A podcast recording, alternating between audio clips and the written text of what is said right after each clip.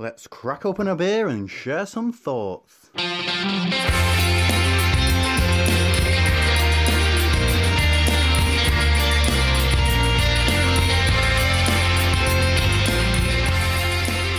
Welcome to Opinions, and we're on location uh, again.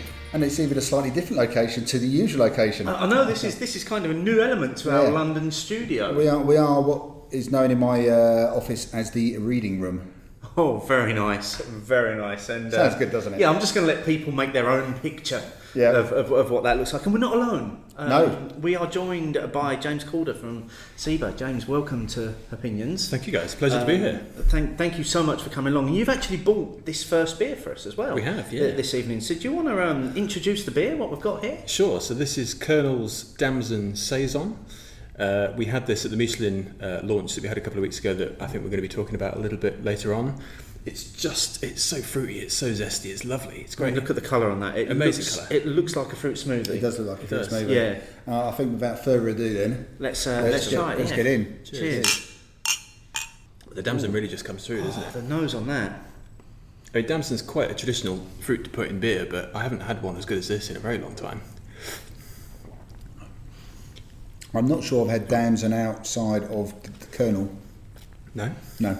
To be, now you mention it, I'm trying to think of who else has put it. I've homebrewed with it a couple of times, but I've had a couple of mates who've homebrewed with it, but I like that, which is probably going to come as a surprise has, for a lot it's- for, for a lot of people. It's quite a sharp. It's, it's it's a saison and it's got sharp fruit in it. The, sh- the fruit is very sharp, I think, in it. I, I think the two elements are balancing really out with, with, with, one another. So you've, you've got that kind of saison characteristic going on in there, but then that fruit is adding, adding like tart zinginess to it, and, and it's just lifting the whole thing, and it's just balancing it out. And it's it's literally like drinking, almost like Damson Tango. It doesn't. Yeah. Well, there's no. It doesn't really. It's not, and it's not giving you any. It's not giving me any sort of hint of alcohol.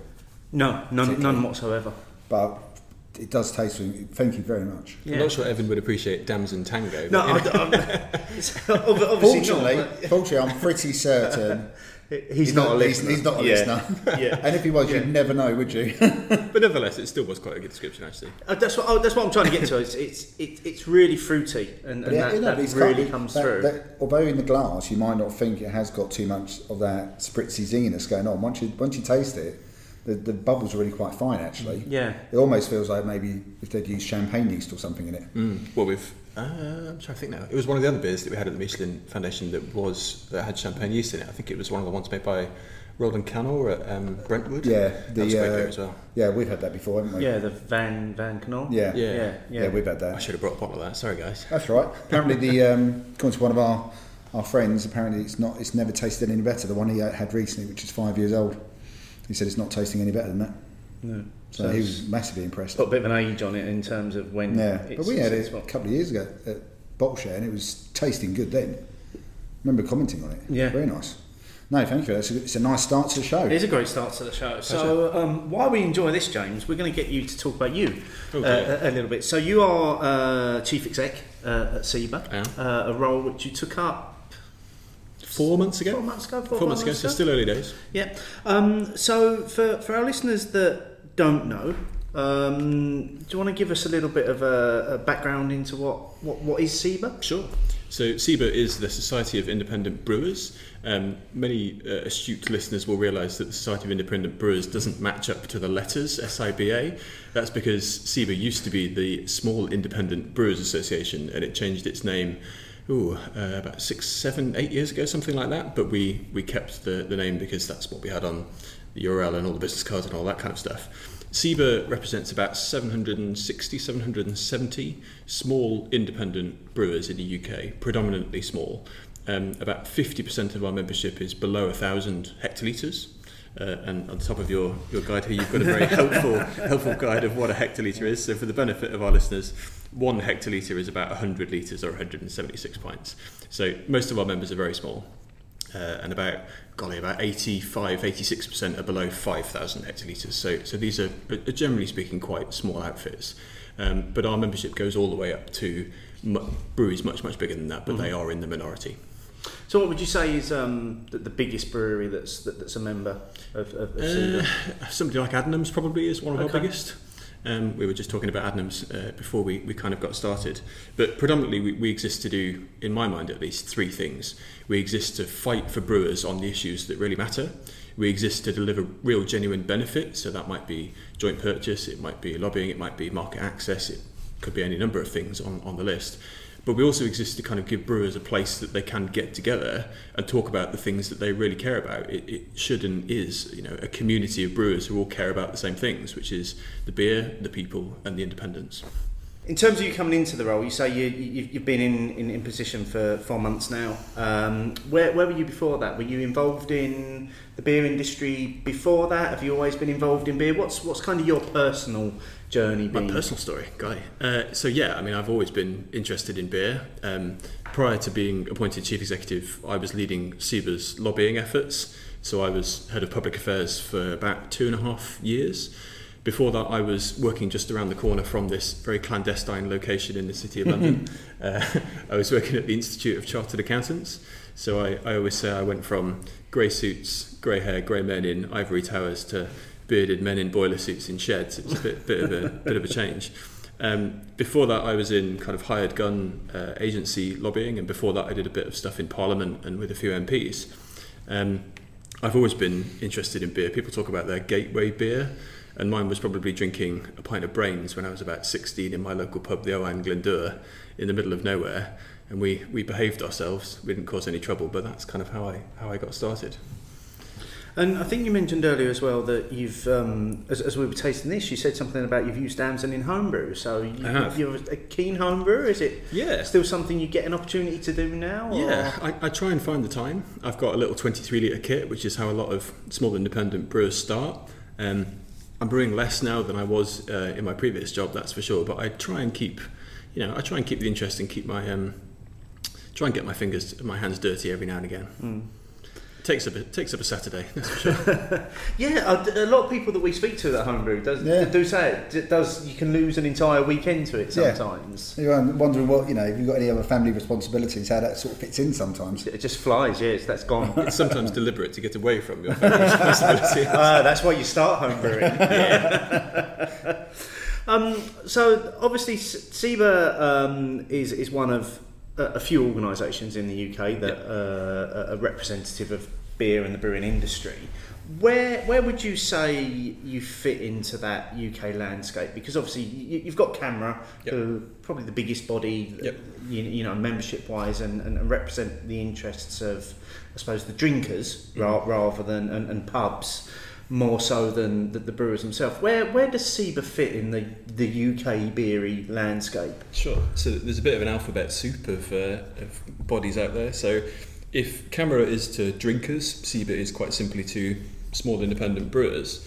The other two kind of big ones out there are the BBPA and the UK Hospitality, uh, which is a relatively new body that formed as a result of two others merging. Um, BBPA tend to represent the larger brewers and the larger pub companies. And UK hospitality again have a slightly different spin, so they tend to be restaurants, hotel chains, hospitality, uh, kind of the broad HORECA uh, kind of sector. But we're very, very clear. You know, SIBA is about small brewers predominantly, but independents through and through. And those those other organisations that you mention, you, you must all work together Yeah. somehow. You must, you you know, must, I, I kind of envision it in a bit of a jigsaw in terms of who fits where and how you'll work together. Yeah. Do, do you often sort of almost get around a table and, and, and Yeah, talk yeah. about what you need to do for the betterment of the industry? Sure. Your, your brewers, uh, your well, listeners who are brewers, but listeners more broadly might not know that we have something called the One Voice Group. So there's lots of things that those uh, our organisations agree on, just as many as the things that we don't agree on. So on, for example, we've got the budget coming up on probably the sixth of November. All of those bodies and the entire entire beer industry is united in that we pay far too much beer duty as an industry. We pay more than basically any European country out there. I think only Ireland are slightly higher. Um, so beer duty is, is obviously far too high. We all agree on that. The headline rate of duty, I think the latest statistic was we, we pay 40% of all of Europe's beer duty, but we only drink 12% of the beer. Um, beer duty is way, way too high, so the entire industry agrees on that. And business rates. Um, business rates are a huge burden for pubs, for brewers, for tap rooms, um, and all of those costs inevitably need to get paid by somebody and get passed on. The, the statistic I think is, is again the most recent is that uh, pubs uh, account for uh, only 0.5% of UK business turnover, but they pay 2.8% of all UK business rates. It's an overpayment of about half a billion quid a year. So when we've got pub closures, when we've got you know pubs shutting down, people losing their livelihoods, communities losing uh, their hubs, that's because largely due to the fact that they're overpaying by half a billion pound collectively every year. It's nuts. So there's lots of things that we don't agree on, but where we do, we do get together and we talk to government and we talk to each other um, to try and make a difference. I love the idea of the one voice. It's a good idea. Yeah. But like you say, there's plenty of times when you're not going to agree with each other, but when you do, definitely pooling the skills, the resources, the knowledge, and presenting a united front to those that matter can, Yeah. only, can only be a good thing, can't it? Yeah, we know that through practice. You know, the, the last time we got a freeze, we're hoping for either a freeze or a cut in beer duty this time around. But when the Chancellor sees a letter with all of those bodies up across the top and he realises that, you know, we represent two, three million jobs in the UK and all of that money that's going straight to the Treasury, all of that wealth that we're trying to create, um, it definitely has an impact. Well, two to three million voters. Yeah, exactly, exactly. But until you said it now, I'd never heard of it. No, no, me either. Me, me either. Because obviously, when uh, CAMRA CAMRA on the front of what's brewing, if there is any sort of beer freeze, will trumpet the lobbying and stuff. But I think it'd be really good if one of the organisations or all of the organisations said, "We did this together." Yeah. So let's get into the news. Uh, we've got a few things that we need to chat about this week. First up, uh, we've got Fuller's um, have announced that they're in advanced talks over a forty million pound deal for Cotswold-based inns and hotels businesses. Now, this is um, obviously since their um, takeover by Asahi, they split into two distinct businesses, didn't they? They've Yeah. got their, their, their their pubs and hotels branch, and they've got their their, their, their brewing business. Yeah. So, so this is obviously the the, the, the pubs and hotels. Well, this is what's left of Fuller's, isn't it? Yeah, this is what's left of it. Um, but they're looking to um, work with or, or buy from Cotswold Inns and Hotels, who operate seven hotels and two bars, uh, Utopia Bar and Churchill's Bar, both based in Birmingham, plus a whole range of hotels uh, across the country, which would boost Fuller's bedroom stock by around 200 rooms.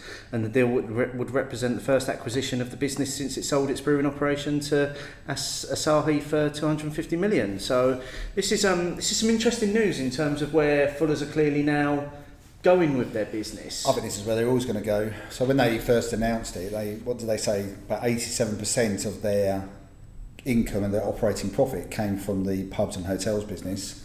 They've been doing up some of the some of the pub hotels in and around the city, like um, the, the one at Cornhill. They've been doing that one up. That's now got a boutique hotel. Um, not the cheapest, I have to admit. Even when they had their opening offer, wasn't the cheapest one. But I think they, this is where they saw the value. They've moved completely away from the beer producing business. So you want to sell your beer in more places, and you want people to have a boutique hotel slash pub experience. It, ma- it moves their footprint as well, doesn't it? yeah. As well. So you're going a bit up the country. I, I don't think this is a surprise. I think the only thing that surprised me is perhaps it took a bit longer than may, maybe I would You, have you thought. think this would have happened quicker? Potentially, but I guess maybe that it's the right it's the right deal for them. It's where they can get themselves in, isn't it? Yeah. They need they need the right deals to come up, but they obviously had the money and the opportunity to do it. So yeah, I'm I'm not surprised. And do you think we'll see more of this sort of thing? I think if the right Mm. opportunity comes up, yes, because I think this is where they see the value. Mm-hmm. This is where they see the money coming in, and you know, whatever their agreement will be with Asahi, the beer ain't going to run out anytime soon, and presumably, the Fuller's pubs will also sell Asahi branded lager as well. There's probably some arrangement in the background, but we don't know of. Yeah. Well, I- I mean, they did talk about the strategic partnership when the when the, the announcement was made. So that it was a really really long press release that went on London Stock Exchange and was posted. I, I suppose the strategic partnership is yes, sell more of Fuller's beer into those kind of estates. I, I guess for us and for our members, like I said at the time, it, it's concerning when something like that happens, as it is with Greene King, the most recent one. How much of our members' beer will still be able to be getting into those pubs, and is Asahi beer pushing my members' beer off those bars? Yeah. Um, it's probably too early to call, but at this stage, you know, it'd be well, we need to find that out. I mean, I would say with the that I mean, it's, I think it's an excellent point. But I'd say we say like the the Fuller's pubs, certainly the ones which I have the most contact with, which are in and around the city. I don't actually see that many independent beers in there anyway. No, I mean, I live in southeast London. I've got a couple of Fuller's pubs near me, and you know, I can only comment what's near me, and I can only comment on my impression because I haven't got the, the data in front of me. But I've seen fewer independent breweries since the buyout uh, on those bars than than I did previously. Didn't? Yeah, I mean, I think Fuller's and Friends are probably the closest I've seen when they've done those iterations, whether it be the Kelville cast versions or the bottles in the fridge. But the, the couple of ones beside here, they'll have something from Dark Star on, but they own Dark Star in the, in the first place anyway, so it's still part of that A Fuller's brand. Uh, Beavertown, Neck Oil or Gamma Ray will be next door. Uh, Orchard Ciders. So, and then they already had Asahi Lager, Asahi Lager in anyway. So, I, I think I think this is a good point well made because I have seen more guest cask beers in Greene King pubs in the past Mm. than I have in Fuller's pubs anyway. I mean, you, you raised the kind of the big spectre, but you know, looking at pubs, pubs in London in particular, in the southeast, those that used to have independent beer on the bars that have now either got Camden Hells, Beavertown, Brixton, or some combination of all Yeah. three.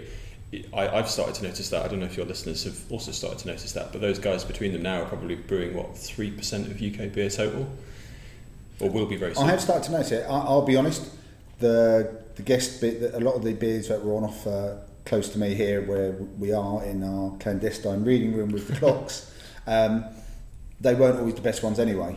So the fact that Gamma Ray Neck Oil has turned up, I don't mind. Pub near me, um, locally, has hasn't replaced anything. They just have an extra lager, an extra keg font on there, which happens to be Beavertown Neck Oil as well. In addition to their cask range and their other beers as well. So, but I, I again, I take your point. I think, I think the point was made by someone else. It's it's tap space, isn't it? Yeah. It, it's route to market. It is. Is that route to market going to be squeezed because people like Fuller's and now Greene King, who had is it about two thousand pubs, there thereabouts as a ballpark figure, and if that gets squeezed on them as well, that's a, that's a lot of outlets which suddenly aren't taking Mm. Those beers. Yeah. I mean, get, getting back to the to the headline, I mean, it's totally understandable why Fuller's and Simon Emeny's team have done this because the margin on hotel business and hospitality business is significantly more than on beer business. Um, even if you're brewing at a scale like Fuller's are and were, it's still hard to make money out of selling beer, even if you're still selling it into your own estate. Um, think what that's like for the small guys who I represent. Yeah, yeah. I mean, I was quite shocked when they did. I, I read a lot of the statement, but so little of their operating profit was from the actual beer, and yet, like you say, they're making the beer on their own site. Most of their beer was going into their own pubs, and a lot of those pubs were mileage-wise quite a short distance away from the brewery as well, and they still couldn't turn what they considered to be a decent profit. So it's totally understandable. Um, Yeah, it makes you wonder why people go to beer. Exactly. and it's quite a nice segue into the next news story as well, um, which is uh, Brewdog have announced that they've um, lost money this year as, as well. So they've their, their bar division um, has made a pre-tax loss of two hundred thirty-five thousand pounds in 2018, which is up uh, 45,000 since 2017. Um, as the business continues to grow and invest, um, certainly in the last 12 months, they've opened 12 new bars in, in 2018, um, eight so far in 2019, several more planned. Um, they're obviously looking at their losses increasing. So uh, James Watt said that the key risk to their business is increased competition with the growing prominence of the craft beer market. And to mitigate this, we continue to look for opportunities and innovative ways to bring our beer to the wider public. I, I was quite surprised when I first read this story. I would have thought with the amount of bars and outlets and the fact that they're in every supermarket, corner shop, airport, train. train, everywhere. Um, but I guess this is this is their, their, their again. It's in similar to, to the Fullers. This is their their, their bar business. Yeah. It's, it's their bar. But they have a, they've losing also didn't they have to close one or two in the last couple of years. I think they've closed. They, they, they have the constant issue with the one. Is it the one up at Angel? Yeah. That, that keeps opening and closing and opening and closing. So if you're having to, that that's got to cost you money as well. yeah. And they do have a bit of a, a template for how they lay lay out their bars and how they present them. I mean, we've been down to the one at Tower Hill, where that building is. That could not have been cheap. No, it's, it's prime real estate, isn't it? It's prime real Yeah. estate, so the rent, even with a deal, an initial deal, that's got to be expensive because there's a massive amount of square meterage there. But also the fact that a brewery kit went in.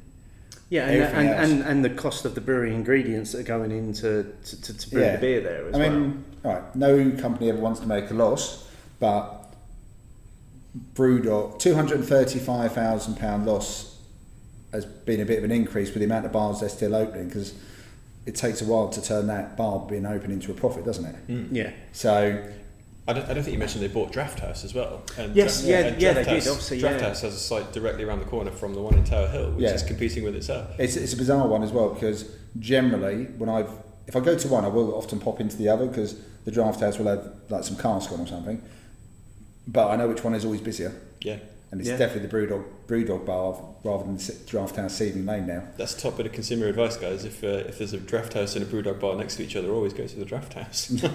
it was definitely quieter when I went in there it was quicker to get served but um, Brew, I mean to be, although to be fair to Brewdog I've, you know they're always very, the bar staff are always very good in my I know, experience and they train Cicerone. Yeah, I personally, I don't see that as a as a massive hit for BrewDog. It's not for me. It's not really a headline, apart from the fact that BrewDog have lost money after what twelve years of not losing any. If, Yeah. if they're still growing and they're still opening new sites, a loss like this, y- you know, it, it's part of the, it's part and parcel of what, what running a business Yeah. and opening ones Yeah. is like. You know. Yeah. So while we're talking about breweries growing, um, Lost and Grounded um, have announced that they're now um, starting the process of installing some new tanks. So when we went down to visit last Christmas, Yep. uh, beautiful warehouse where, where Lost and Grounded is based, uh, which was only kind of half full of, of brewing equipment probably- with lots of room ready to expand. Which was their plan. Yeah. because we had, they gave us a really good talk as well, two and a talk, and uh, even before someone had asked a question, they made that point about saying about they built they bought that place for a reason. Yeah. So they've had they've had new floor go in, and they've got uh, as of last week uh, they had new tanks going in as as, as well, which uh, as we recalled um, they should now be starting to be fitted, and uh, I, I assume within the next few weeks months we'll start seeing those tanks operational and Lost and Grounded's input increasing even even further. I can't see that as being a bad thing. It's prob- probably to keep up with the demand from supermarkets. Well, they have gone into supermarkets and they've been doing a few collabs for the supermarkets as well, haven't they? So, Yeah. And people do genuinely love their beers, especially especially the Keller Pils. Yeah. Keller Pils for everybody.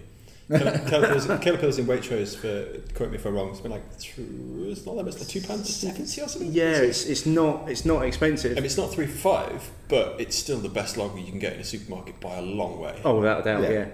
Yeah, and it's but it, I so far I haven't personally met anyone who's got a bad word to say about Keller Pils. Even even when you say not really a lager drinker, do like Keller Pils though. More Keller Pils in more people's hands is no bad thing. No, no, and you know they they genuinely looked after us last year as well. Yeah. when we went down there to do the Crimbo Crawl thing on that was our first stop. They looked after us for what two and a half hours. Italy, yeah, yeah. Um, and Alex and Annie both gave up their time to to talk to us as well. And, Well, they weren't and they that weren't was opening. They were only open because we, we said we'd go there. Yeah. So no, good luck to them. Abs- absolutely, wi- without a doubt. Um, so before we go on to the last news Yep. story, we're, we're all approaching uh, the end Or of. approached. Or, well, yeah, one of us has. Um, we've all approached the end of the the Kernel's uh, Dams and Dams and. Saison. Yep. Um, final thoughts on the beer? Final thoughts is I want to know why James didn't bring three 750 milliliter bottles for us to for us to drink because Because those Michelin star chefs that we had last week were all very thirsty them, as well. damn them. Um, it's, it's a beautiful beer. I mean, it would come as no surprise to any of our listeners that you know we're Kernel fans, and generally it's a C Kernel, by Kernel type of policy that we we use. Don't often get the opportunity to, to get hold of some of this sometimes. Um, it's just a really nice beer. I mean, it probably doesn't quite complement the weather where on recording day with the, the heavy rain and the grey skies and No. the nights drawing in. But you know, it's still a lovely beer. But cut chilled on a summer's day, Oh, that would be sitting perfect. outside, Yeah. you wouldn't want to be sharing it. No, no. Even, even I, th- I think even I could manage the 750 ml bottle Yeah, on my own. that sharpness, of, of, of that. that sharpness started to die off as well. I think once you got into it, I wasn't. I was just noticing the fruit. yeah. As, as a brewing trade association representative, I should say, please drink responsibly. Noted. Yes. No- ev- everything in moderation, especially moderation. Um, especially kind. But, but James, you say this went down quite well at the, the, the event that, that you recently hosted. yeah, should I give a bit of background? Yeah, I mean, it, it does tie in quite nicely to, to, to the last news story. So, so, so, so let's do the news story quickly, which was essentially that two new pubs have gained Michelin stars, um, with, with no pubs that had them losing them. So there, there's been an increase overall in the number of pubs that have now got Michelin stars. Um, and this was, uh, so this is uh, a, the Angel in Hetton Yep. in North Yorkshire and the Royal Oak in Whatcote in Shipston on Stour, Warwickshire, have each gained one star. Now, this was a, uh, an event that was hosted recently, and as part of that event, SIBA were involved in having a bar and recommending beers from, from your members to the chefs um, as possibly a, a, a, an alternative to a wine menu. Yeah. Um, so quite an exciting one for us. Um, we got approached about six months ago by the Michelin Foundation, which of course give uh, their stars out every year to uh, UK and Ireland chefs, but also other countries around Europe and around the world as well. Um, the, the kind of proposition was really simple, really, which was um, Michelin star chefs have come to us and they've said they want something a little bit different. Um, they don't just want uh, the choice of wine pairings on their menus; they would like to have some beer as well. And SIBA is an organisation that you know has a, a large kind of reach into the UK brewing scene. Could you help us? Could you help us source some some beers that could go really well with you know a fish course or a main course or a dessert or petit fours or, or whatever? And we helped them do that. So we had an absolutely amazing selection of I think it was 24 beers across uh, a number of different ABV ranges, including low ABV, gluten free, uh, and kind of taste profiles as well. That we were essentially trying to sell into these chefs and convince them that if you're a new Michelin star chef, you're fresh, if you want to do something a bit different, maybe you should consider putting a beer pairing on your menu as opposed to a wine pairing. And how did that? How was that received? Great. I mean, absolutely great. We, we were really thankful. We had Melissa Cole, uh, famous kind of beer food matching sommelier. She was absolutely wonderful. She helped us out on the night. Um, and all of the chefs really got it, you know, uh, especially the guys in uh, those those 19 pubs and I think the two that got new Michelin stars this year, they got it. But the really sort of French fine dining guys who you would assume would be really against having beer in their restaurants, they got it too because they're after something a bit different as well.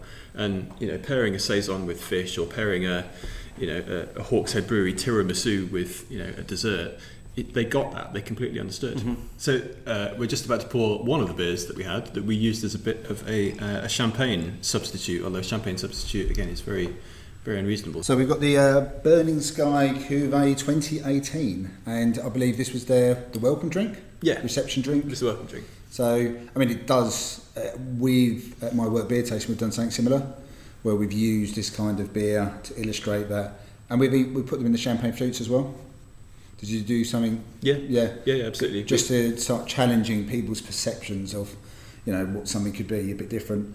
Um, so I have tried this one before. Have you, Steve? I don't think so. You probably Um, wouldn't go for it normally, would you? Unless it's unless it's been brought to bottle share, um, it's unlikely that it's a sort of beer that I would have actually bought and drunk. Um, so this will be this will be a first for me. right. Shall we uh, Yeah. see what we Cheers. think? Um, and Cheers. James, you brought this along again. Thank Yes, you for thank you. Uh, for bringing this No, along. it's a pleasure. Thank you to Burning Sky. Everyone's patiently waiting for Steve's view on the. Nice and dry on the finish. It's lovely. It's really dry on the finish. It's nice and it, it's nice and fizzy. It's got really like really tight bubbles. So so like like you would associate with, with with champagne. Yeah. Um, it's for me. It's kind of like quite sherbety, quite lemon orange sherbety Yeah. flavors going on in there. Um, but yeah, I could you, you know you could see being presented with this as a welcome drink and absolutely people being blown away by "Whoa, what's going on in there. There's there's so much going on in there. Yeah, and again, and this is the thing I try to do with the work thing, not dissimilar to what you're trying to do, is to try and challenge people's perception. So, one of my biggest challenges at work, two biggest challenges at work, is getting people to come along who aren't beer drinkers, and a few getting a few more of the of the women to come along as well, because it to start off and they the, the answer they always give me, don't like beer. I said, no, I'm sorry, you may not like the beers you've had to date. but a lot of the beers that you will see at my work beer tastings won't be the beers you've had to date. Absolutely. You may well then come out and still say, actually, no, I still don't like those, but you would have a, had a, a wider experience to at least fall back on, rather than maybe what a lot of people may have tried, which is either maybe something warm at the wrong time or something macro, which was just a bit dull. Or 25 years of bad male centric advertising. that as well.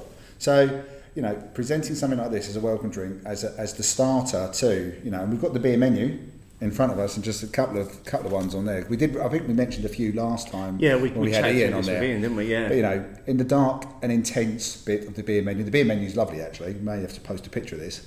Um, dark and intense, Green Jack Baltic Trader, and then you, lovely description: Imperial Stout, richly vinous flavours of coffee and vanilla, ten and a half percent, and you're presenting that as something for someone to try who would not have had those kind of beers, even thought about having those kind of beers in. Yeah, yeah. So I think it's a great way. It's a great way of doing it. This, the menu is a is really nicely put together into its little little sections actually.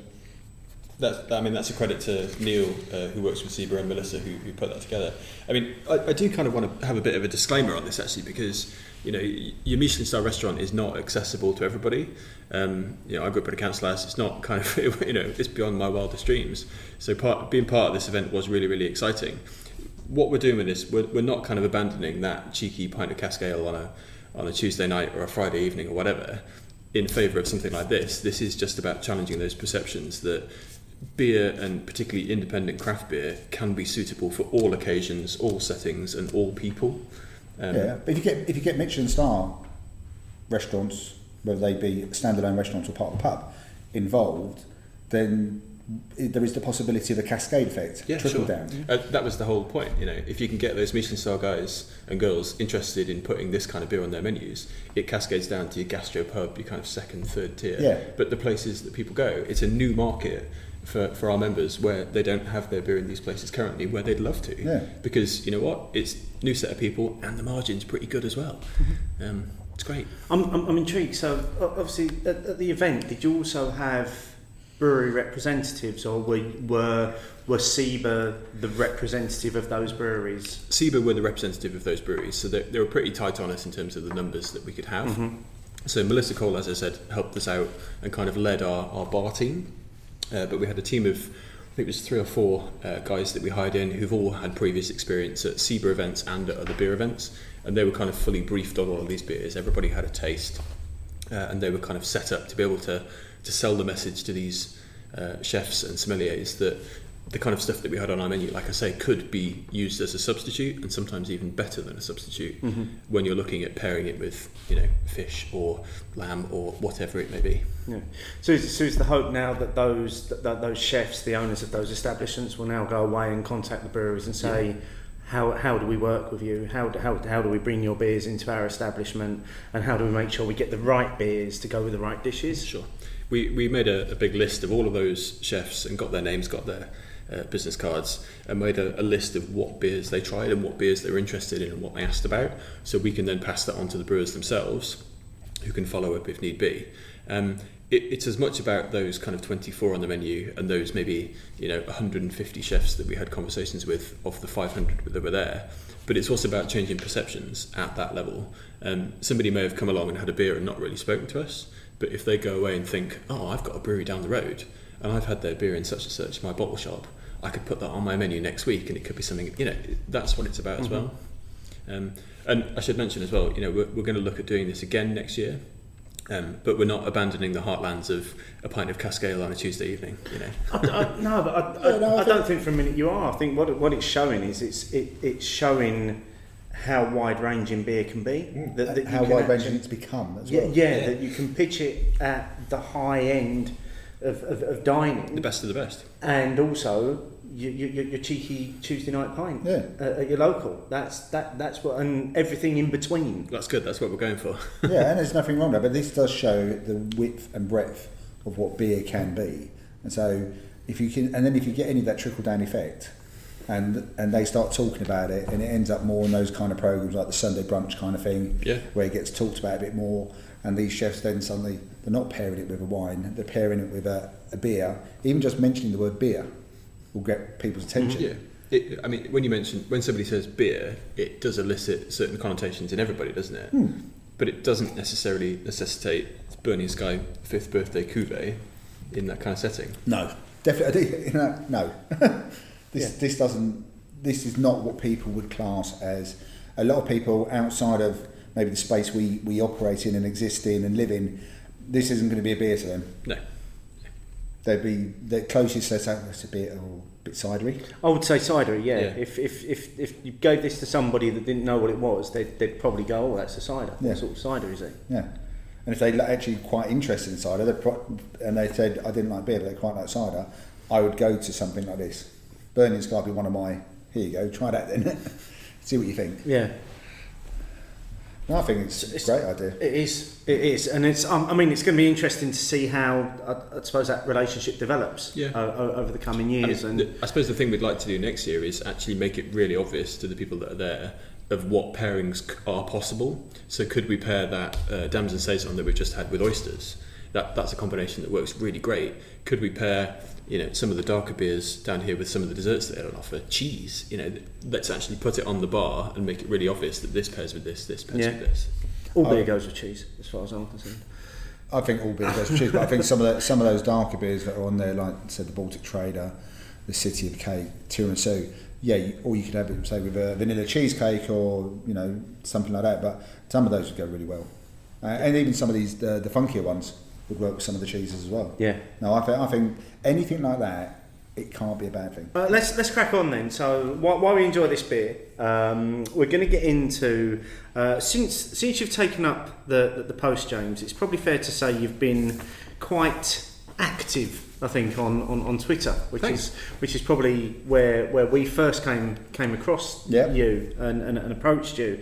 And um, I've got kind of a list of what I've called um, SIBA's big hits since August. August We're or- not quite on gold or platinum disc just yet. no, but, no, you know, but it, it's it, or it might be more James's hit list since he, he, he started, and I just want to go through some of the things that I, I think have stood out more than, than anything else, really, in terms of you really nailing a flag to, to, to some of the things that have come up in, in the past few months. So, Sure. um, first of all, one one of the things that you you first mentioned when, when you took up the post was. Um, Delivering for brewers, which is new membership benefits that you're looking at for, Yeah. for, for your members. So this includes things like comprehensive labelling for um, cask, keg, bottle and can, a guide so, so that people know how to label. Yeah. Um, SIBA being better at fighting for breweries and supporting businesses.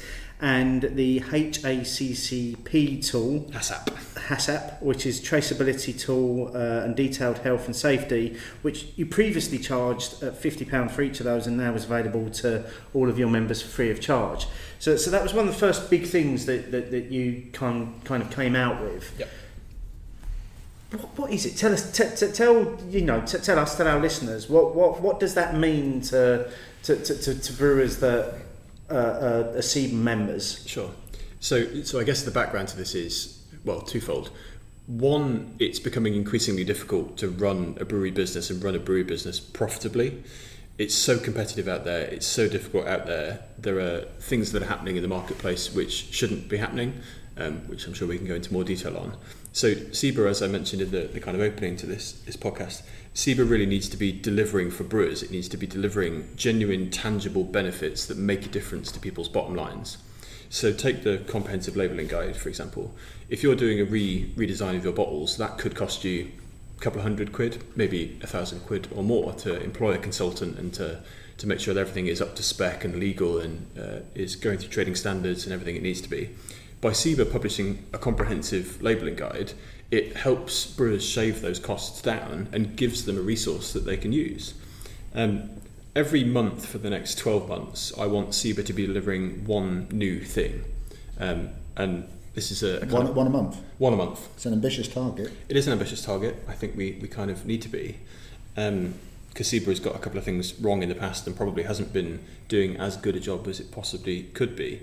It, it's always tempting, you know, as a new chief exec to come in and try and sweep things away, but and change the strategy and do loads of new things. But actually, what it's about as a trade association is getting the basics right. Like I said, it's about fighting on the issues that really matter: small brewers relief, deposit return, and delivering real value. So, you know, one of the things that I'm looking at at the moment is, and I'm having a couple of meetings tomorrow, could we do joint purchase for SIBA members on insurance? Could we look at, you know, vehicles, fleet insurance, invoice insurance, contents? Um, if we can get, you know, if we can shave percentage points off those things, then it all adds up to the bottom line and it all helps our members deliver great beer like this Burning Sky fifth birthday cuvee uh, in, in a way that gets to more people. Um, it's hard running a brewery out there and you know, if there are any brewers listening to this podcast, I just want to really make the point that come and speak to me, come and email me. I want your ideas on things that are going to make a difference to the bottom line of your business because we really care and I do want to make a difference. That's fair enough. I mean, and also, you know, the traceability tool and the health and safety tool, anything for free. Yeah. Again, I mean, they, they cost us money to develop, um, but we kind of thought the, the take up of them is not uh, as good as we would potentially like. But again, they are things that brewers care about. They care about their health and safety. Um, there's another tool that's also free on the toolbox at the moment. SIBA's toolbox is our kind of like members paywall thing. Uh, the other tool that we've got going at the moment is your costs tool or cost wrangling tool. So if your insurance is getting out of hand or you're paying a bit too much for your hops, use that tool and work out baseline against your competitors what is going on. Again, anything like that that makes a difference to the bottom line and makes a difference to, to brewers being able to pay their staff and put food on the table at the end of every month, all of it makes a difference. and do you think all of your members are aware, and this may seem a silly question, No, are aware of this toolbox, this dashboard that is available to them as members? Communication is always the thing, isn't it? Yeah. um, you know, I go to regional meetings around the country. I, I, you get you know a room full of 30, 40 brewers. We've got eight regions across the UK, and I try and get out to as many of those and as many of our competitions as I possibly can. And somebody says to me, "Oh, you know, we need a seal like they've got in the US that, that shows that we're independent." And I tell them, "Well, ours is actually older than the US Brewers Association's one." Nailing the communications and that getting that communications right is so important. Um, because like any other business people, brewers have only got a finite amount of time that Yeah. they may be looking at Twitter or looking at their phones. So just being really, really crystal, crystal clear, SEBRA explaining, okay, what do you need to know this week? What do you need to understand that we are promoting this week that's going to help you? Going on from that with your, your big hits, we need like the top 10 countdown music, don't we, that they used to have. Open letter to Tim Martin of Yeah. Wetherspoons. Now, um, I think mo- a lot of people will have read your letter. Um, I personally didn't see Tim Martin's response, but could you, for the benefit of the listeners, just remind us what prompted you to write the open letter and, and, and how did Tim Martin come back to you? What prompted me was, well, twofold really. One, I thought that promotion uh, around £1.39 a pint was kind of sending the wrong message, but also lots of my members and lots of board members, uh, so to give the background, SIBA are a representative democracy, so we've got 24 uh, brewers who sit on our board from eight different regions, and a lot of them were telling me as well, you need to do something about this.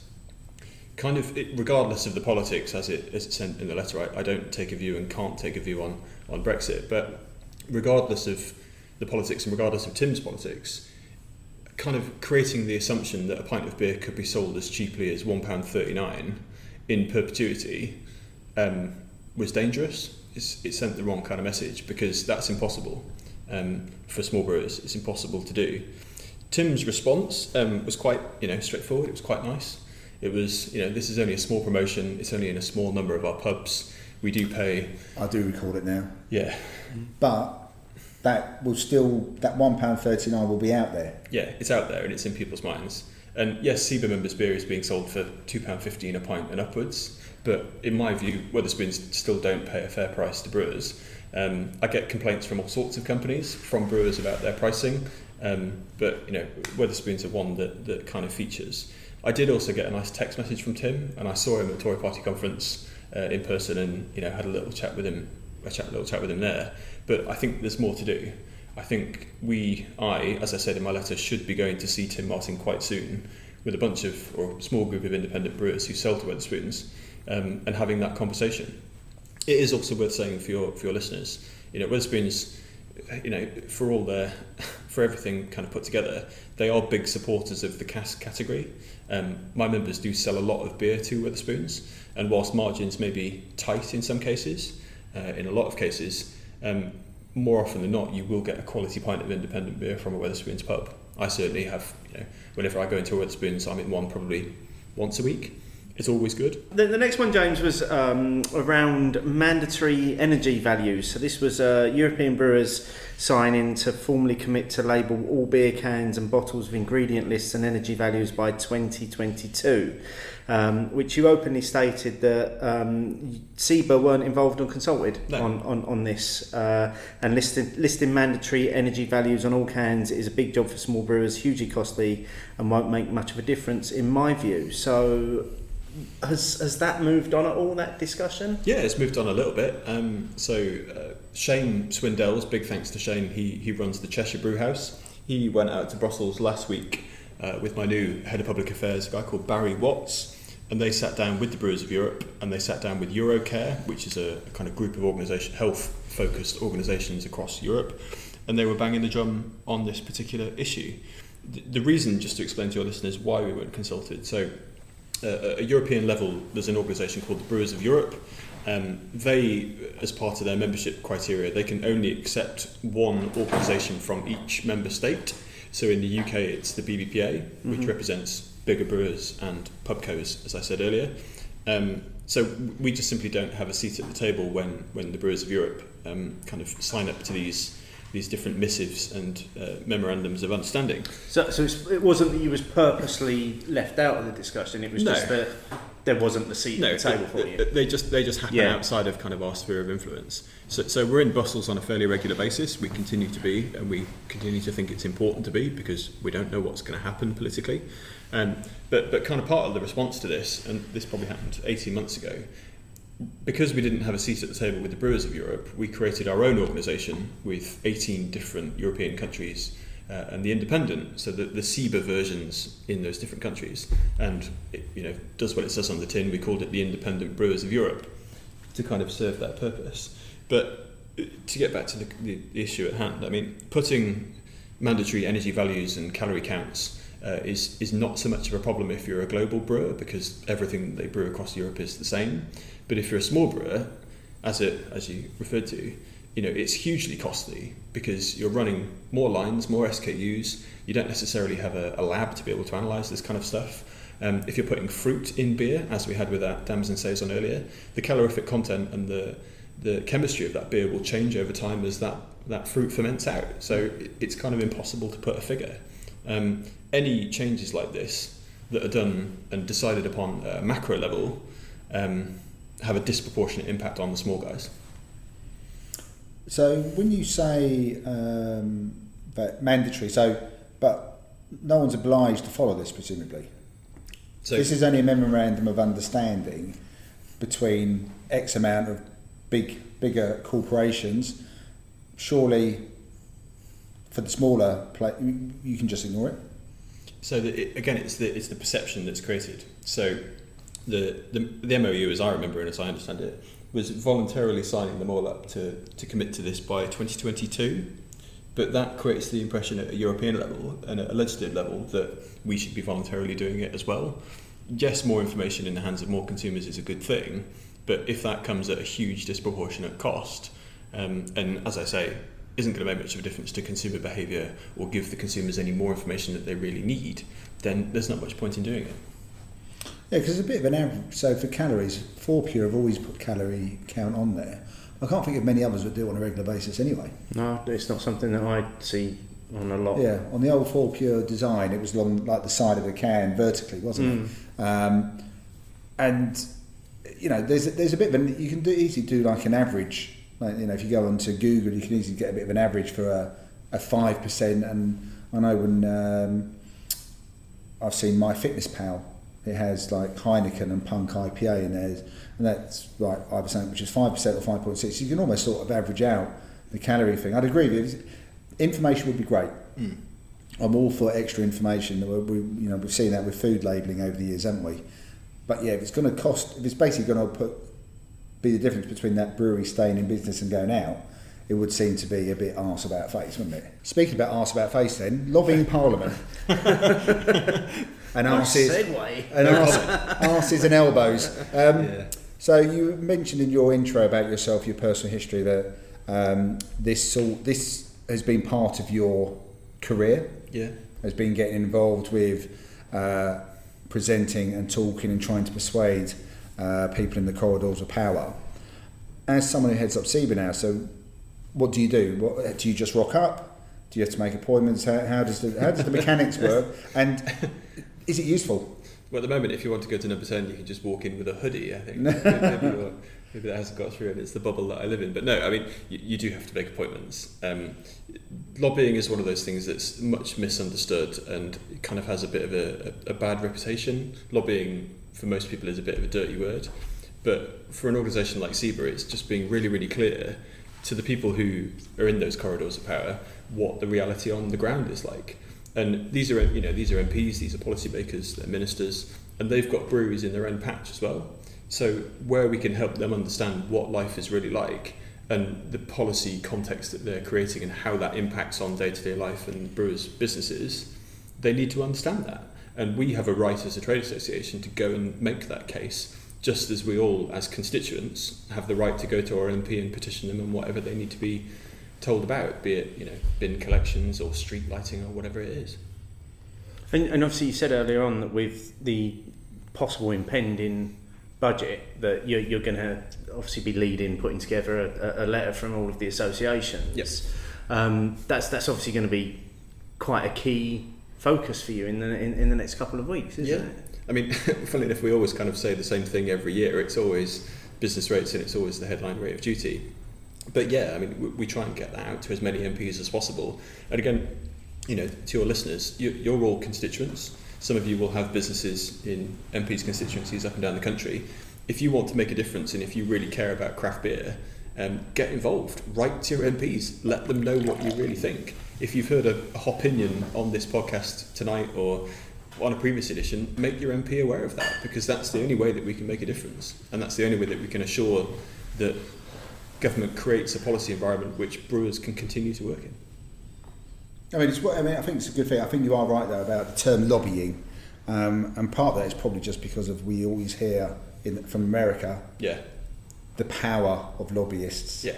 And you know, I'm sure that all the corporations the world over have lobbyists with, their interests at heart, etc. But we only ever hear the the negativity surrounding it, and the, you know the investments they make into you know the the political parties and how they do their advertising and, and all that kind of stuff. So I can imagine it can be quite a tricky sell sometimes to people when you're saying any, when you mention the word lobby, straight away it's like oh okay not not within Parliament because they, Yeah, they they're get used to how it, it, works. Mm. Yeah, They're used and, to it. and we're super transparent about everything that we do. Um, but your average man on the street, you say the word lobbying, like you say, it, it has really negative connotations attached to it. definitely I can see that. It does. Um, but, you know, whilst the Prime Minister and the Chancellor have got a lot on their, their plates at the moment, as you can understand, where we can try and get that tiny little bit of airtime with them to explain, you know, these are the priorities of the independent craft beer sector. Everybody's fighting for that same amount of airtime, and they've only got, like the rest of us, you know, 24 hours in every day. But we still have to fight. We still have to have brewers' voices heard in those places and by those people. Hmm. No, I think it's- I think it's good work, and you know anything which we can do to to make it easy. I mean, the amount of duty we, we, we pay is just ridiculous. Yeah. I mean, anything. It's just we when they even just stack it up, the usual picture is number of coins or something, isn't it? It's like Yeah. That's just ridiculous. The amount of money I'm just giving away, but it's such a cash cow for them. Yeah. I, I think it's, it's it's interesting what you say there in terms of the importance of talking to your local MP Yeah. as, as, as well and, and getting them to, to to almost fight the cause on, on your behalf Yeah. as, as, as well. I mean, I mean, there's nothing wrong with asking your, your local MP to write a letter to a minister. They do that all of the time. yeah, Yeah, and like you say, there can't be any MPs who don't have breweries, pubs, tap rooms these days. We've mapped all of this. in their constituency. so, you know, they're, they're, they're, they're, again, these are all voters, aren't they? They are. They are. I mean, if you if, if you're listening to this podcast and you want to find out more about how you can write to your MP, email me or email Barry or anybody within the SIBA office, and we can help you out. We've got draft let- template letters for stuff. We can advise you on how to write it. We've got email addresses. Um, if you're interested in, you know, these are febrile, difficult political times um, for all of us. So get involved. Fair enough. There you go. yeah. Um, next up, the Portman Group. Yeah. Um, obviously, in the last few weeks, uh, they've released the sixth edition of the guidelines, uh, which I think, a- again, you quite publicly said there's some important things in here that brewers Sure. need to understand and need, need to be um, following. Um, where does where does the relationship sit between SIBA and the Portman Group? Is it is it, is it, is it a comfortable one? Did- Yeah, I mean, it, it, it's a it's a it's a working Com- relationship. comfortable one. it's a working relationship. I mean, it, you know, the Portman Group have to be praised for, for a lot of what they do, just as much as, as I will criticise them as well. The, the stuff that they've done on sexist, derogatory, offensive marketing is really, really important um, and really, really vital for the industry. I think. You know, we were talking about accessing a different set of consumers earlier. Yep. If you've got sexist pump clips and sexist labels, you're immediately excluding 50% of your potential market. So the work that the Portman Group done have done there with SIBA and with Jaega Wise from Wildcard Brewery in particular, uh, big shout out to her, has been really really important. So now you you can't put uh, sexist derogatory uh, marketing on your on your pump clips or, or cans or bottles. Now there are criteria in place for kind of deciding where that line is, but I think it was a really really positive step forward. Just as that was positive, you know what the Portman Group have done on four units in a single serve, we don't agree with. Um, because if you're two people and you share a bottle of wine, you've had five units each. So targeting, you know, imperial stouts, double IPAs, porters, Belgian styles um, in that way to us didn't make sense a year ago, and it still doesn't make sense now. Which is pretty much where we came to and our listeners came to when we spoke about it Yeah. before. It is the bottle of wine. is- That's always been my argument. A bottle of wine, you're starting at these days because both white and red wines are stronger than they used to be. You're looking at 12, 13 percent for a white and 14, maybe even 15 percent Yeah. for a, for a red sometimes. And like you say, there's the automatic thing that people are sharing it. Equally, people can have a bottle of wine to themselves. People go, like just as we are, we've shared, uh, you know, we've shared bottles of, of Cuvée and of, of Damson Saison this evening. Yeah. Um, you know, there are so many arguments, and we, we continue to make those arguments, but at the moment, the code is the code, and it's in place. And if there are any brewers out there that have complaints against, and I'm talking to your audience, sorry, I'm Yeah. talking direct, but if there are any brewers out there that have complaints made against their beers on that four units rule, um, again, get in touch. We can help you. Um, we can give you some advice if you need it. That's worth So doing. is, is that is it an ongoing discussion with Portman now over that, or, or are they, have they drawn a line under that and said no, that's it? The Or- code is the code. Um, I mean, they did move during that process. So originally it was a four unit hard stop, so you couldn't have anything more than four units. Now, uh, after the lobbying that we've done, it's basically there are, the hard stop is at six units, but there are extra conditions in between four and six. So if you're a brewer, you need to be able to prove that you've put a sharing message on it. It's potentially a resealable bottle, so a swingy top. Um, you've advised on the CMO guidelines, Chief Medical Officer guidelines, and you've advised on what an advised daily limit is. Um, so there are extra things that we're advising brewers to put on their bottles. Um, but, but fundamentally, you know, if the market were to lose, you know, impy stouts and double IPAs because they breached this this guideline, that's that's not good, is it? Mm. I No, mean, it's criminal. Yeah, it's not. Good. can't Bloody imagine a world without imperial stout. don't, don't take me there Steve, just Steve, yet. shh, okay. it's fine. You, you wake up now. Wake up. I'm just going to finish my Cuva. Uh, tell us a bit more about because I don't know much about this. So the deposit return scheme, and this is just in Scotland. Nope.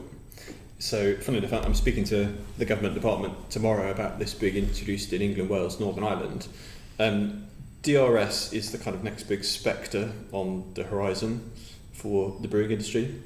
Um, on the face of it, it makes a lot of sense. So, the basic premise is if you're a consumer, you buy you know, a bottle of water or a bottle of beer. So, if you buy a, a drinks container, you pay an extra 20p as a consumer.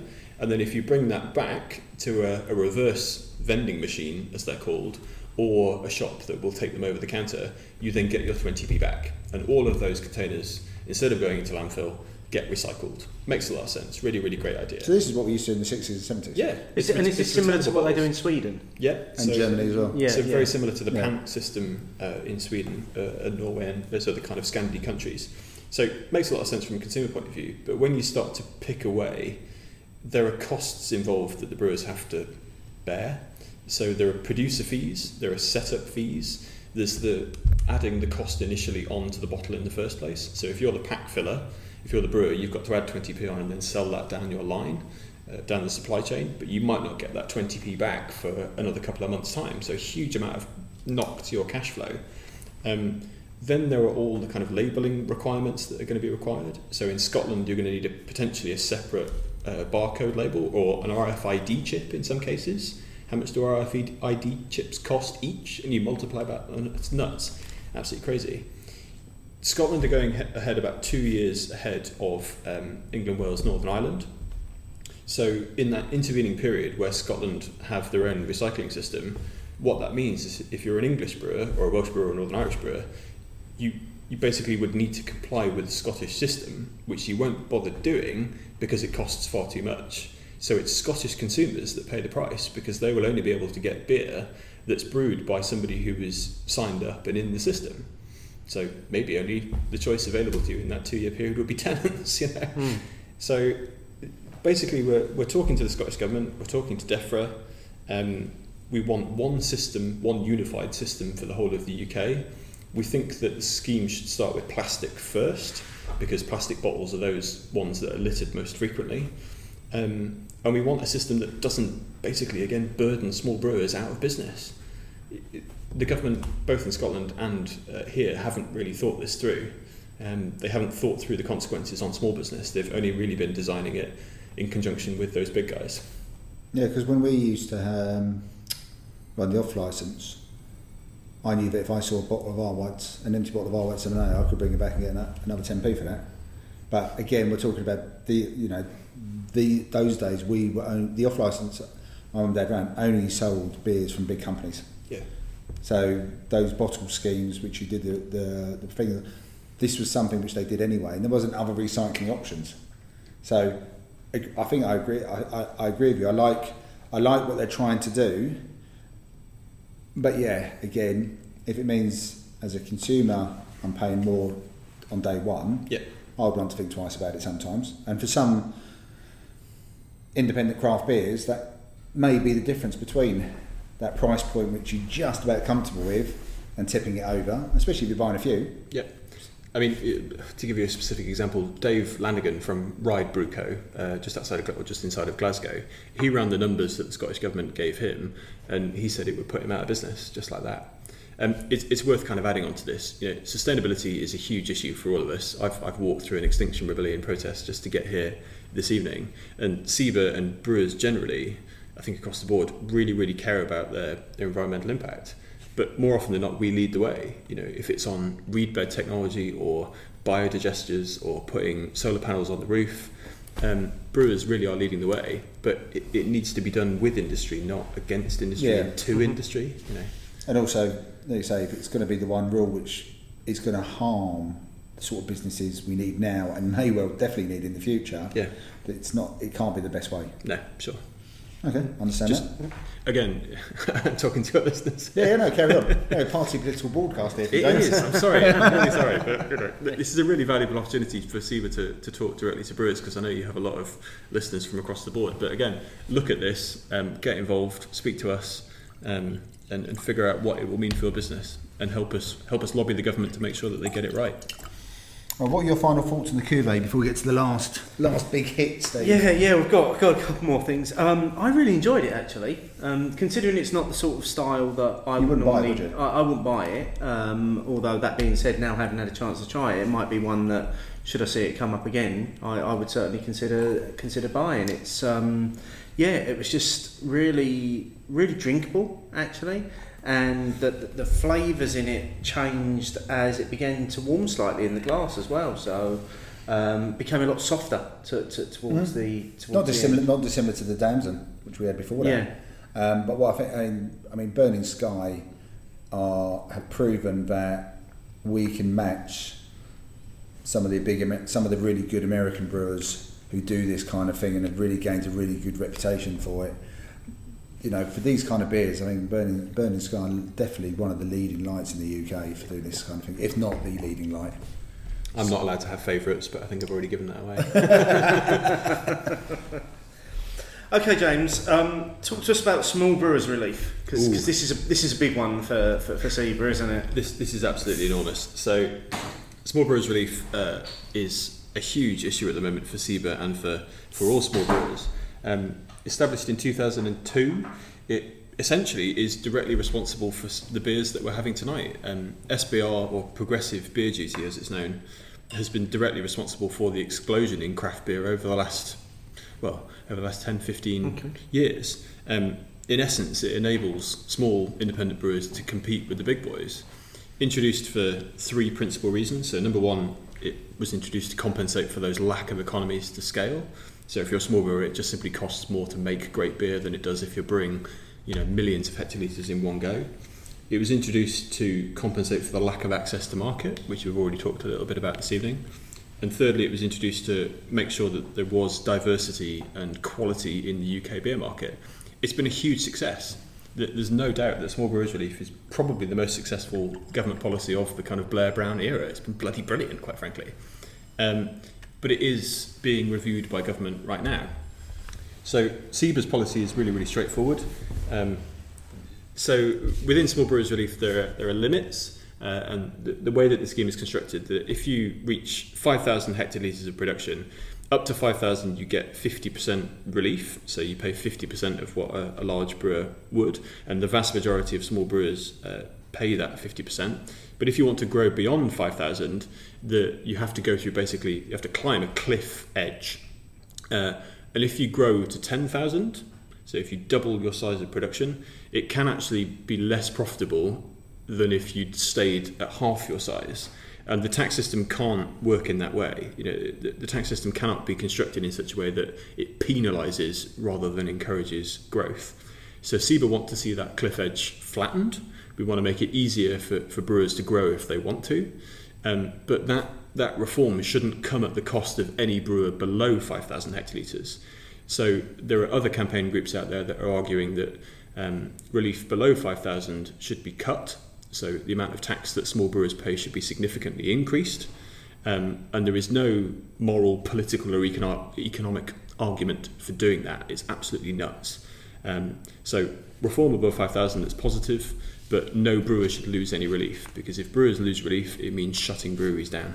Well, I think that message is, is nice and clear. So thank you very much, Rex. I didn't. I, I, I knew about the um, the bit up to the five thousand hectolitres, and I'd seen a few bits. I think where it said about, but it's really it was really hard for me to quite quantify that. Once you go above a certain point, it's disproportionate.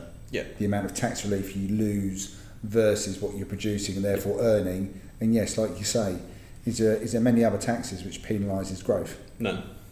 There can't be. No, they can't be. if, if you make more, you should make more money. Yeah, But- but, uh, but then essentially, if you encourage, if there's the right way of doing it, because no one's here saying no tax. No, sure. We're not saying tax free. We're not saying you can be Amazon or Google or Facebook here. you know, you're still paying your taxes. You're still contributing. Plus, it gets taxed at every step of the way as well. So it's not like you know, it's taxed. You know, when I pay it in VAT. Yeah. So they're doing well out of a, a pint or a bottle or a can. So anything which we can do to convince those in power that there is there is more to be made by encouraging them to grow than saying there's this artificial line and actually you shouldn't go over the 4,999 hectolitres. And there are there are breweries at the moment that are, there's a clustering just below five thousand. Yeah, there's a few of them have actually said it, haven't they? Yeah, a few of them have said it publicly that we don't want to grow Yeah. because if we do, then I'm worse off. Which is bonkers. It's Absolutely bonkers. madness, yeah. It's interesting you mentioned the Amazon point actually. So there are there are brewers out there. So not the small of the small, kind of in that medium tier, but in that medium tier there are brewers that pay more in beer duty than Amazon pays in corporation tax. There you go. That's that is bonkers. that's, that's ridiculous. Yeah. Yeah, we've had that audited and fact checked and all the rest. Yeah, bonkers. That is. yeah. Um, I've poured us another beer while you were so eloquent there. Um, let's say cheers, see what we think, and then I'll, uh, I'll Okay, reveal okay. what we've got. Cheers. cheers. Slans. Hmm. Remind us what this is. So, um, in addition to the beer, a couple of few beers you bought already, we we had um, put Sean at Beer Central on a mission to get us some independent craft beers into a, into a bomb-proof case and sent, sent down to us, um, which he did. And one of the beers he chose was a Victorian Ruby Mild, um, and this comes from Ashover Brewery. Comes in at seven percent as well. So I assume that's where the Victorian It hides that well. Yeah. It does hide very well, but I assume that's where the Victorian element of the mild comes in, because I think the mild dropped off, I think mild now is generally accepted to be what less than four percent sometimes, isn't it? Four percent. It's always quite strange when you see them. I would, I would, I would, ABV. I would have just said this was like a strong ale or winter ale almost. I probably would have pitched it at a mild, No, but let's assume they've gone back to some old recipe books as well. But see, this this feels like the right kind of weather to be having this beer. yeah, it's um, it's a tasty job. There's lots of um, there's some kind of toffee notes going on in that. Um, little hints of roast, a little bit of chocolate going on. Um, all balances out really Yeah. nicely. That The does. labelling's quite nice actually, with the autonomous leaf yeah. on it as well. It, it lends it, like you say, it lends itself to this time yeah, of year, it's doesn't given a very seasonality about it, hasn't it? You Yeah. know- You know that golden coin in a, in a box of Quality Street? You getting that? Cool, that's Oh. specific. Blimey. What do you mean, the uh, toffee? Yeah. But Yeah. specifically that. Yeah, A little bit, yeah.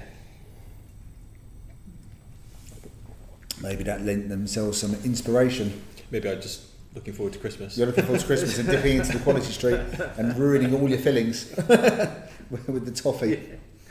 Um, so the last one we've got um, on, on, on the big hits is obviously around independence, Yep. which is which is what you're here for. Yep. Um, so you recently wrote an article for the Morning Advertiser, um, in which es- essentially you were saying, keg, cannonball, it doesn't matter. The important things are quality, independence, and the people behind the beer. Um, that's obviously setting out your stall, isn't it? Yeah. In, in terms of what SIBA are, are, are hoping to achieve. Do I need to say much more? I mean, yes, you know, the format does matter because there's still huge debates that rage around uh, the, the type of format and where it is and the percentages across SIBA membership and all the rest. The, the, the format is important. But I think what does have to come first are getting the quality absolutely right, the fact that it's independent and that's what people really care about. And, and ultimately telling a story. If you're a small brewer that employs people locally and you've got a tap room and you are bang cent- centre in your community, that, that has to matter. You know, that has to have a value above and beyond what Carlsberg, AB InBev, Heineken or Molson Coors could deliver, surely. Um, they say that, or one of them says that they're local, but they're not, are they? Not really, no. Yeah. When it, as a tagline or headline, whichever is your pre- preferred way of saying it, I think it says a lot in a very small in a very small amount of words. Yes, yeah, without a doubt. You've given basically the four dispense methods, and you've you've lined up what is impo- what is important to SIBA, the members, and and to a lot of other people as well. Yeah. Because there are a lot of people who don't care about the dispense; they just want a quality beer. Yeah. A lot of people do care about the independence, and people do care about the story. Yeah. It, it was part of our craft beer report um, last year, so before I took the reins, but it, it, it's still very important. We, we polled UK consumers, um, I think it was 1,000 or 2,000 consumers that we polled, and 98% of them said that craft beer has to come from a small independent brewery. Only 2% Oh, of consumers, when yeah. asked, said that craft beer could come from a multinational. Interesting. Doesn't Yeah. that speak volumes? That does speak volumes. Like I said, I mean, it's a, it's a if you were polling or campaigning, that says a lot in two sentences. Hmm. Well, we took that and we, we used that for this week's question. Opinions, opinions, opinions, opinions. Which was, is independence in beer important to you? Yes or no? That's, that's, that's what we were asking this week. So we had 596 votes, 70% of people said yes, 30% of people said no. And I've got to say, um, James, a lot of the discussion that we've already had very much lend, lends itself to a lot of what people have said. Definitely. In, in terms of it's about quality, it's, it's about the price point, it's, it's about all these different There's things. lots of stuff came up in it, and um, you know, first of all, thank you very much. Almost almost 600 votes there. That's that's cracking there. That's, that's a good poll. That's yeah. a good poll. Yeah. It gives a, and some really good comments on here. We, we and we'll never be able to read them all out. No, absolutely not. But if you do want to, if you do want to see all of the comments, uh, there is a link in the show notes to the question. You can click on that and you can read through all of the answers at your leisure if you want. So let's get into some of these. So first up, we've got Joe Cruikshank um, at AB Very Joe um, or ABV average Joe. I don't know how, Av- how is you it- pronounce that Is one. it like average but with a B in it? Yeah. av- yeah, yeah, possibly. Yeah, I was, I was trying to get there. that. Average. Ab- average Joe. um, well done, Joe, for being the first person that's had someone talk about their name for that long on Ra- the show. rather than- rather than the what comment. you said, yeah. But 100%, there's always been too many examples of big beer actively working against the interests of small and independent beer by the way of tied taps and pressure on legislation and government. Hmm. They only care about money. Do you want me to start on that? Yeah, well, well, Well- well, I heard a mm come from over there halfway through that, so I'm, I'm, I'm guessing you've got a view on this one, it, it, it's, it's, it lends itself to a few bits we've already talked about. So It, it does. Go I for mean, it. it- There's a couple of different bits to break down in that. I mean, like anybody else, you know, the big guys have got lobbyists. We have lobbyists. We've only got me and Barry, uh, but Barry is a great lobbyist, and I'm all right, so we- we'll get by. Um, but it, yes, the big guys and their their associations are pushing government quite hard on a number of different areas. I suppose the other big element of this is buyouts. Is that fair to say? Could we could we read into that? Um, Yeah. Will there be further consolidation in the marketplace? Yeah, probably. I mean, everybody's looking out for the next one. I, I've just led myself into a trap there. You're going to ask me who I think is next. Who I well, won't that, that, say, if but- you, as you just left, left us with an open goal, I will ask that. I think Curious Brew said something recently in the Morning Advertiser, something similar. They felt that I, a big, I, I listened to that podcast. big actually. brand was going to go. Yeah. So, do you have any views about either a big brand going or a big brand being being bought out, or the next merge, minority sale, sale whichever one you want to use? Yeah, I mean, you know, we all hear the same rumours. We all look at Twitter. We all kind of yes and no, but I, I couldn't possibly say at this point. Um, it's not within my position to. Um, but will there be further buyouts? Yes, I think so. You know, when you've got so-called disruptive investment units in in the big guys, um, and in other places as well. You know, who would have thought that a you know, a a family investment firm from Hong Kong would have bought one of the oldest and biggest brewers in the UK in their estate. It's crazy. Didn't see that one coming. no. I didn't see Fuller's coming. No, Fuller's didn't come, but you could see the, the company who bought it were at least linked to the industry. Yeah. The Hong Kong businessman one, and it, the guy at the very top has got 91, isn't he, or something? Yeah. Uh, uh, That's just as much about the value of the pound and and about getting money out of Hong Kong at the moment, isn't Well, it? yes, uh, there's plenty of reasons, but it was still a bit of a shock. So, yeah, there, I think there are many, many bits there, isn't there? Um, from John at Beer in the Suburb, definitely a regular contributor. Um, yes, as it is in other areas of my life, I'm not really preachy about it, and I'm not saying that I don't buy things from large companies or brands, but if I have the opportunity to support small producers, particularly local ones, I would prefer to do that most of the time. So I think that, that caveat came through on a few comments actually, didn't it? Yeah, and I think I think that's probably the same for most of us, isn't it? We we all want to support local, how, however we can, but actually sometimes necessity, convenience, price simply doesn't allow you to do that. And so with some things, it's almost impossible. Utilities, for example, we spend a lot of money on our utilities, but they're not small, local, independent companies.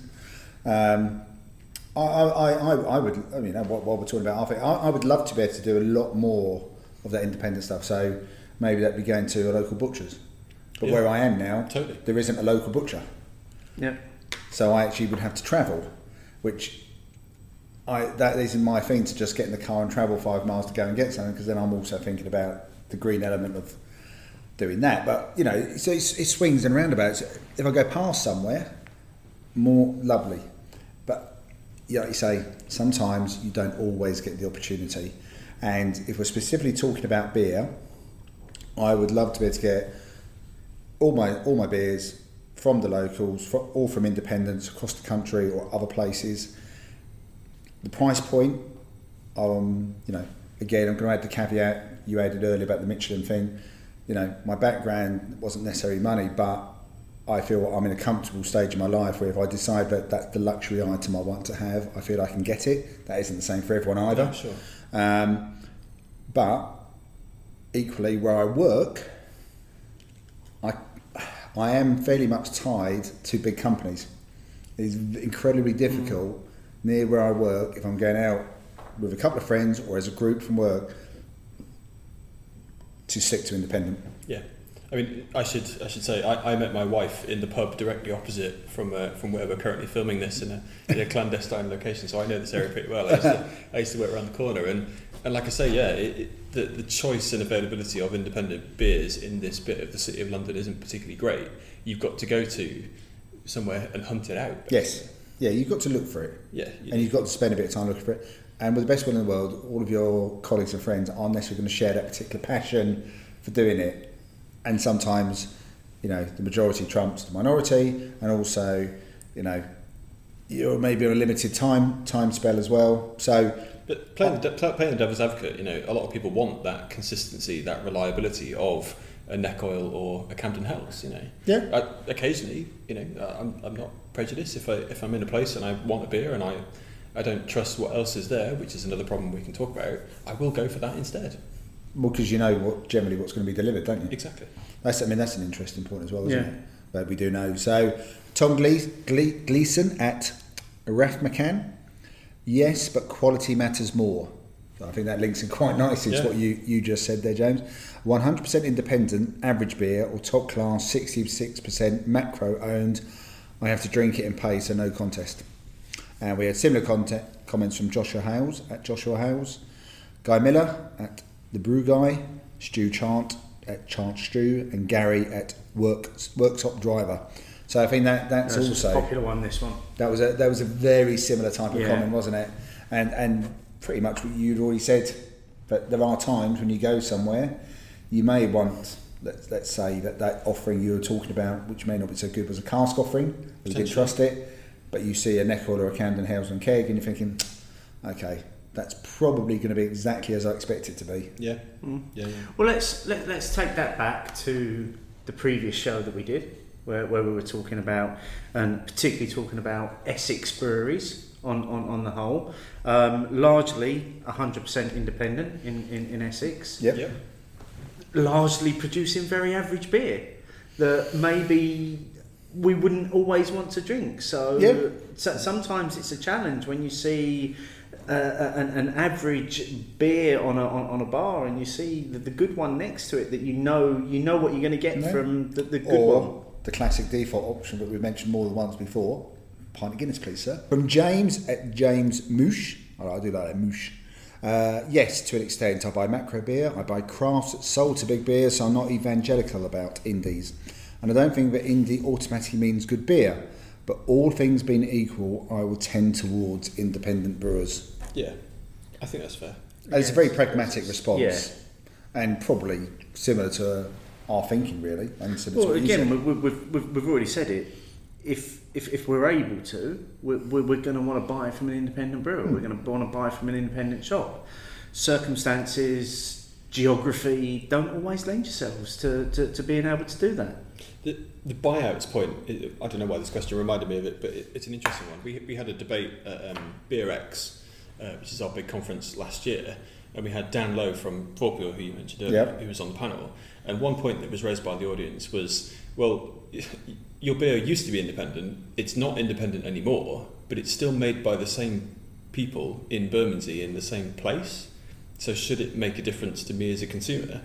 It, it is just simply who owns the shares uh, you know, an integral component of the enjoyment of that beer. It was a really interesting point, um, but I'm not sure if I have a view on it. I mean, It's a, it's a tough one, especially for people. I mean, I've, I've, a lot of people aren't fan, necessarily bothered about Fourpure. I've always really liked it, and as the taproom experience, I've always enjoyed down there as well. And that taproom is, you know, obviously getting bigger now, smarter. They're doing a lot down there. They're- I think they're trying to buy the whole estate, as far as I can work out. yeah, Um, so you know that's that's a different thing. But I have always enjoyed my Fourpure experiences, and I will still pick up a can of Fourpure because sometimes it's a very good train beer as well.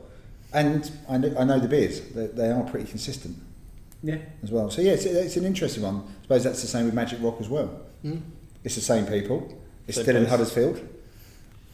A lot of the beers which they were producing before are being produced now. So do you, yeah, but some people will actively just stop, won't they?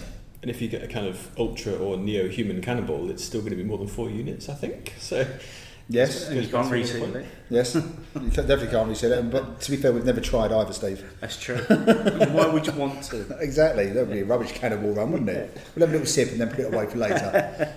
Uh, next two comments are again quite similar, continuing on that sort of vein. So Joe Hill at Multiplex Rant voted yes, as it does matter to me in beer more than any other areas of life because of the insidious behaviour of global mega brewers, especially ABI and Heineken. I also like to support smaller businesses who really do the job well where I can. And the Toy House Brewery at Toy House Brew voted yes, important but not imperative. I don't shun multinationals but like to support small and or local. Independence, in my view, leads to innovation and diversity, but also um, but also understand the difficulty in raising capital and therefore don't criticise those who sell out. So again, people saying yes, they want to live the independent life, but they can understand that it's for a multitude of reasons. It's not always possible. No. Some stats here might be interesting. Can I chuck some stats in? Yeah, oh, we love a stat. We love stats. in. I mean, we never provide any. No, No, we, we do have a statistician that does stuff for us Yeah. voluntarily. The official opinions. Yes, Yeah. Stato. Um, so, uh, four brewers, AB InBev, Heineken, Molson Coors, Carlsberg, they have about 88, 89% of the UK beer market. The, beer that we're interested in as independent, and your listeners probably are as well, is probably only about 6 or 7%. So, of the 1,500 brewers, small independent brewers, you know, some estimates say that there are 2,000, but how many of them are actually just non-brewing licenses with HMRC? But say there's about 1,500 professional, small, independent brewing businesses. They've only got about six or seven percent. So you've got four with 88, and you've got 1,500 with six or seven. You know, Brewdog, Camden, Beavertown probably make about a percentage each, and then the difference in between is made up by the sort of historical family brewers. Um, I mentioned that specifically because it mentions the, the big multinationals and the kind of the you know I, I can't necessarily comment on that, but there is room for us to play. You know, if if eighty eight percent of the market is controlled by four mega brewers, the only place that we as small independent brewers can go is into that eighty eight. There's more than enough room for us to play. If if the trend within the marketplace is people drinking less, drinking less often, but they should be drinking better, and that can only be in our little bit of the market. We should start fighting amongst ourselves and start realizing that the real kind of the real place for us to grow into and the real threat, if you like, um, is that 88% owned by the big global four. There's a similar message to James Watt said for Brewdog, isn't it? That it's, you know, although Brewdog are recognised in the space, but we operate the bubble we're in perhaps as being a big brewer now, tap rooms, beers everywhere, supermarkets, planes, trains, automobiles, but they are still a percentage point of the overall market, and that they are always looking to get into that 87%. Yeah. That's run and owned by four Yeah. brewers. And they've, they've, they've had that message before as well. Yeah. That's definitely been a message that they've said. That's the space they're aiming at. Absolutely. E- Everybody's fighting for the same bit of a dwindling beer market. The, the difference with you know with James and Brewdog is that they've got one corporate strategy, whereas my members have got 800 and a bit more corporate strategies, or if any strategy at all. you know. That's true. They, they should all get together, go on a, and, and have beer on a plane. A brilliant new idea. Um, this I quite like this comment from Ron, uh, Ronnie Bean at Ronnie Bean. Yes, because the independence is where innovation and experimentation happens. We've experienced that this evening, haven't we? Yeah, but without I- doubt, it was one of the few times that sort of comment really stood out on, on people's feelings about independence and stuff. So I thought that, that was interesting. Yeah. Um, from from Clayton at Clayfish, and I'm not reading out his back to front, upside down, warped way of saying his name. No, he's just the creative director of. He's been way of- too of creative. Opinions, yeah. Um, yes, but it's not the most important thing. Flavour and consistent quality fill my fridge for everyday drinking. In brackets, all my current fridge fillers are independent. One-off beers, new to me breweries, etc., also have their place. But, and I quote, "Fuck paying eight quid for a 440 milliliter can of sludgy shit." I wish he, I wish when Clayton, our creative director, does get involved, he'd get off that damn fence. I know he always sits up there, doesn't he? Yeah. We never really know what he's thinking. No, Um, but I it's, it's going to come as no surprise to anyone, but I agree with that of course it doesn't. because because you know we've, we've we've all been there in, in, in terms of and, and this comes back to many of the, the, the, the comments that have already been made in terms of you've, you've got to make sure that your your your product is quality at, at the same time as well and unfortunately sometimes in, in the constant race for innovation quality is sometimes missed Agreed. And that can then put people off. Yeah, Can you imagine- I'm, I'm, I'm only going to spend eight quid on a can once, and, and, and if it's if it's if it's bad, I'm not gonna I'm not gonna go to that brewery again for a long time. Yep. And if you do, it'll be maybe when someone else has passed you some, Yeah, rather than you giving another eight quid for that one can. yeah, Yeah, I, I can understand that, and it, it can put people off, definitely. I suppose my philosophy is try anything twice. because the first time around it may have been a canning issue or it may have been a one off or they used a contract but this, that, should, and the should there be canning issues in this day and age? Yeah, there still are. Really? No, but should there be? Should there be? yeah, should No. there be? No, there Yeah. shouldn't be now. Um, and I would think twice about parting with money. But I'll do that with anything. Anything that lets me down, which I've paid money for, it's hard to get me back. Hmm. Apart from my train company, who consistently let me down, and I always return. Well, you have no choice to. Well, there is that, exactly. It's, it's, it's the only way you can get to and from work.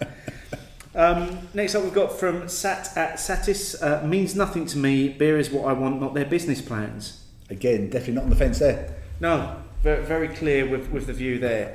Um, JT at Allen Metal doesn't bother me if I can get Camden Neck Oil Lagunitas Blue Moon in a town centre pub. It's a step up from Carling, Tuborg, etc. Yeah, be to the blue moon bit. Uh, yeah, I- I'm, I'm not sure why he had to. Why did he have to mention Blue Moon?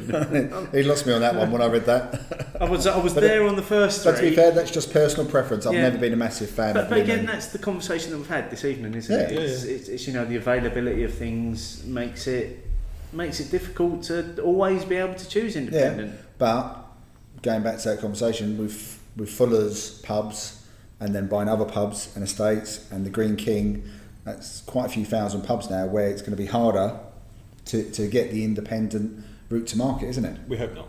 We hope that. Or potentially, We hope, yeah. potentially it could be it could become a problem. Yeah. yeah I suppose from, from the point of view of the consumer, if you're a craft beer lover, you're a bit of a risk taker. You know, you're willing to take that risk on something that you've never seen before for the, the potential that the reward is going to be really high. Whereas if you go for a Beavertown or a Ruddles or a whatever, then it's not so high because you know what the product is going to be. Take a Mm. risk. Pe- people again, I'll, I'll liken it to my own personal experience. The people I, I go out with, sort, sort of in the city, and I work with, they recognise now uh, Punk, Neck Oil, and Hells Yeah. Camden. So All great beers, by the way. Yep.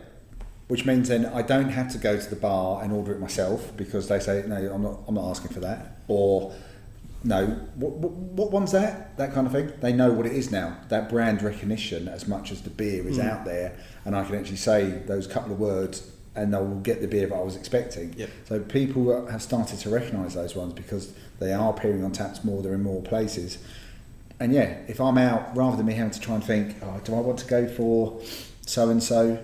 This is so much easier. Look, just give me another pint of Neck Oil, mate.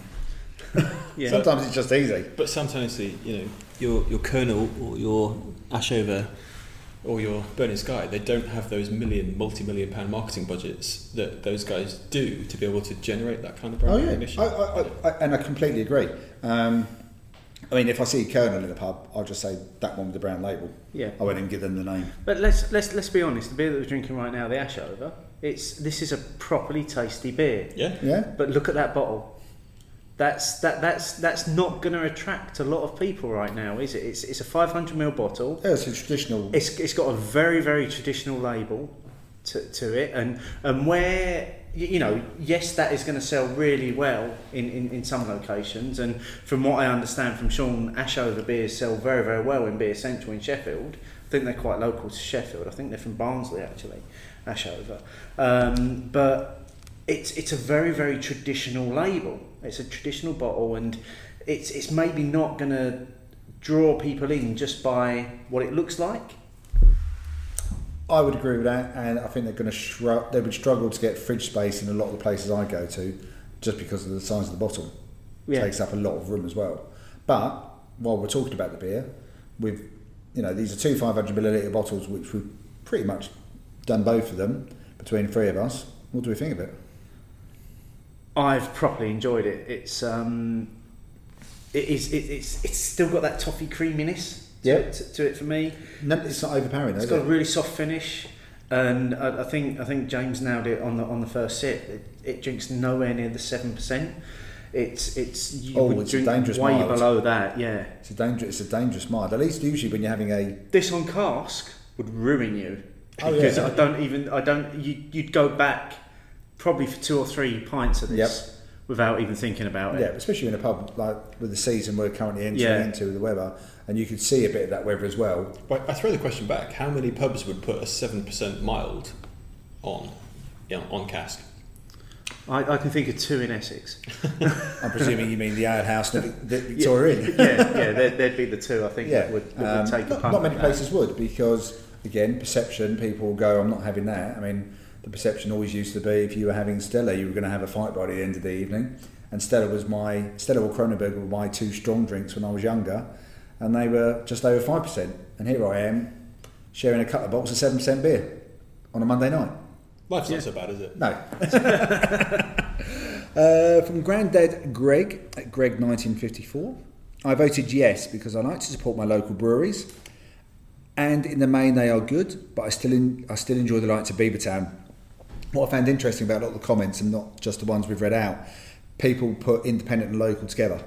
Yeah. Yes, Yeah. yeah. They, they definitely went together. So it wasn't like Those, those two are linked, aren't they? yeah, in people's minds and perceptions, it's about independent and local. So it's not like you're saying, well, I'm in Essex, so I want independent, but I'm going to have independent from somewhere miles away. It became the local and independent together, didn't it? But Definitely. Is that why Molson Coors's campaign didn't really ring? The made, the made local thing. It's local if you're in Burton upon Trent, but you know, It's not, not if it's what do you anywhere else, think? yeah. Yeah. Yeah. Yeah, quite possibly actually, because people people are very aware of local now, aren't they? There is that local thing about a lot of produce these Yeah. days. Uh, James Keatley at J Keatley 1892. This pretty much sums it up for me. I like buying independent beers from independent bottle shops to support small businesses, but I also buy craft beer from my local big Tesco as it's too expensive to just drink exclusively from a bottle shop. Now that's an interesting point, isn't it? So mm. you can buy your beer from an independent brewery, but you're buying it from a big conglomerate. or you get a little bit of what you really want, but actually most of what you drink is three for five quid. Yeah. Yeah. Well, it comes back to, to, to the fridge fillers, doesn't it? It's it's where where do you go for those fridge fillers? You, you're going to go probably these days. You're going to go to Tesco's. You're going to go to, to, to Morrison's, Waitrose, any of the supermarkets that are doing really good beer at the moment. But the ones that aren't the fridge fillers, the beers that you're going to enjoy, you, know, the ones that you're going to really, really look forward to, they're going to probably come from an independent stop shop. What I would say is go to your local pub or go to your local tap room and buy them direct from the brewer, or go online and buy them direct from the brewer. If you want a fridge filler, it's what I do. I, I go to my three or four local breweries if I if I want to stock up for a little while and keep some in the garage or keep some back, or if I'm having a party or whatever. You know, I've, I've got a well, birthday coming up and fireworks and all that kind of stuff. We're entering that season. Buy direct from your local brewer. You So, speaking of your birthday, have you got anything in mind for your big 3 Is there a beer that you're going to have? I knew this was going to come. uh, I've got two local breweries to me. I've got Brick Brewery uh, down in Peckham, Deptford, and Villages Brewery. So I'm, I'm quite fortunate that um, the council is kind enough to put fireworks on about a day away from when my birthday actually is for, for Guy Fawkes Night. So it'll be about 40 people, 50 people, get some local beers in, fill up my beer fridge, and just have a jolly nice time, really. That sounds good. Sounds amazing. Look forward to look forward to see, maybe seeing a few of your tweets of your, your birthday beers and your birthday celebrations. Don't tweet when you're out of office. You could just tweet as James rather than SIBA James. I don't, I don't think the two are um, Mutually exclusive. No, no. um, the last one then uh, from the brig at Greyhound underscore one. I'm not really sure what the independence is as important as consistently brewing a cracking beer. We fear big breweries interfering, and there's a long history of that. But I'm optimistic for the future. I'm not sure I agree. I mean, I go back to that statistic earlier that you know when we polled consumers across the UK, 98% that 98% said that craft beer has to come from a small and an independent brewer. I think independence and localism is, is still incredibly important and will continue to be so for, for a long time. Absolutely, I think it's a it, it's a case of sometimes it's purely about getting those beers to market as well, is, isn't it? If, if, if you're independent, like I say, up, up until you said it, I would never have thought of going to a local brewery and actually buying from them direct. Yeah. Would I would I, I, I literally drive past one maybe two or three times a week and, and have never taken the time to actually stop as I drive past the gates and go in and see if I can buy a case of their beers. Sure. Um, And if you're putting a big pot, if you've got a wedding or a christening or a big birthday, whatever, think about you know borrowing a um, a Lindr machine off them as well and getting a keg. Why not? Yeah, well, again, just I've I've just never thought of that. Abso- Absolutely never thought of it. But Go for it. And, and I'm sure I'm sure many of our listeners haven't either. I've just poured some very lively beer, so talk amongst yourselves Okay. while it calms down. Fair enough. Um, well, while, while you're serving those beers, uh, I, I will just say that obviously um, it, it's been great getting all of those comments, and there's still an opportunity to get involved. If you want to get involved, use the hashtag opinions, and you may very well feature in this next part of the show. Let us know, write it down. Let us know, write it down. Let us know your thoughts and bitter in Lingerness. Write it down. Uh, first up, Craft and Slice at Craft and Slice. Um, inspired by the recent Beer O'Clock Show opinions, our thoughts on the pint versus half pint pricing debate. Now, I knew this wasn't going to go away Anytime soon. Any, anytime soon. This one's going to rage on and on and on. Now, Craft and Slice did write uh, a, a blog based on uh, poll and the discussion that, that, that we had around the cost of a half pint should be exactly half the price of a pint should be. I'm just un- underlining that. Is that, for men, very- is that for men behaving Making badly? it very clear where we stand on that. Um, and there's obviously a link to that post in, in the show notes. Um, I did say I was going to continue to drag this out over as many shows as I can, as I possibly can. James, where do you sit with um, how much should half a pint of beer cost? Half the price. Thank you very much. There you go. Simply said, Sim- simply said. to the point. No more needed on, on that one. Um, Sophie at So Beer Blogger listened to this en route uh, to Manchester for IndieMan 19. Great to hear the views on premiumisation, and I agree with some points raised. I'm happy to pay for what for a beer's worth, cask or keg, and similar to what Matt Curtis said, there should be choices of beer at fair prices. Hmm. So, Well, the um came from the guest on the show. Do you have anything you'd like to add to that, James? Well, in an ideal world, wouldn't it be lovely that we could all walk into a pub uh, and there'd be a choice from, you know, one pound thirty nine for a pint all the way up to seven, eight, nine. But no pub like that exists, so you've got to choose in between the venues in the town or the village or wherever that you're in. Um, premiumisation has to be the way that this market goes. Like I said earlier, if, if the market and if people are drinking less and they're drinking less often, they should be drinking better. We all, as independent brewers and people who run pubs and people who are interested in this industry, we all need to be thinking about ways in which we can premiumise the market. And that was one of the key things that was talked about at the cask report uh, two or three weeks ago. Um, one of the key messages that came out of that. No, I've, I, I actually thought the uh, points raised by Matt was quite good actually. The fact that you go into a pub and generally their price point for cask is in a very narrow range. Yeah. So regardless of almost how many cask lines they have, they have like a price point for Yeah. that range. So they don't necessarily. I think craft beer co are a bit of an exception because they tend to do theirs by strength, their prices. But let's take them out of the equation. The local pub generally will only have maybe 10 or 20p difference between maybe their, their usual regular, what they class as their session house beer, and maybe a few special ones which they've got in. And they keep the price point very narrow. Yes, I think it would be ideal if you could, if they could put on what's what is considered to be premium cask beer, and let's not talk about that what definition that might be, um, versus the one that you can just have again and again and is three pound or three pound fifty a pint. There's an option because less than a metre away there might be a couple of keg taps which are exactly that. You know, the the the, the Vic Inn as an example. Mm. Well, we they did do. We, we have- did have a comment actually from, from Rich Taylor, um, who who said, uh, "Good show, lads, and looking forward to getting some Leigh-on-Sea Brewery at the pub soon." In reference to Cloudwater cask, we had four on, charged our standard prices. Regulars stayed happy, craft drinkers were happy, and we were happy to take a small reduction in profit, and everyone was happy. Hmm. Interesting. which I think is great, and we know that it would have been served in excellent condition there as well. Um, But yeah, it would be still nice if that we can get to that point where you can have cask in one bit and you can have keg in another bit, and everyone seems to be happy to go from cask at say three pound fifty to five pound as a as a just an easy set of numbers. But if you suddenly had three beers on cask at three pound fifty, and then suddenly one appeared at uh, five pound, and it was the same strength, for example, it's like, well, why am I paying for one pound fifty more?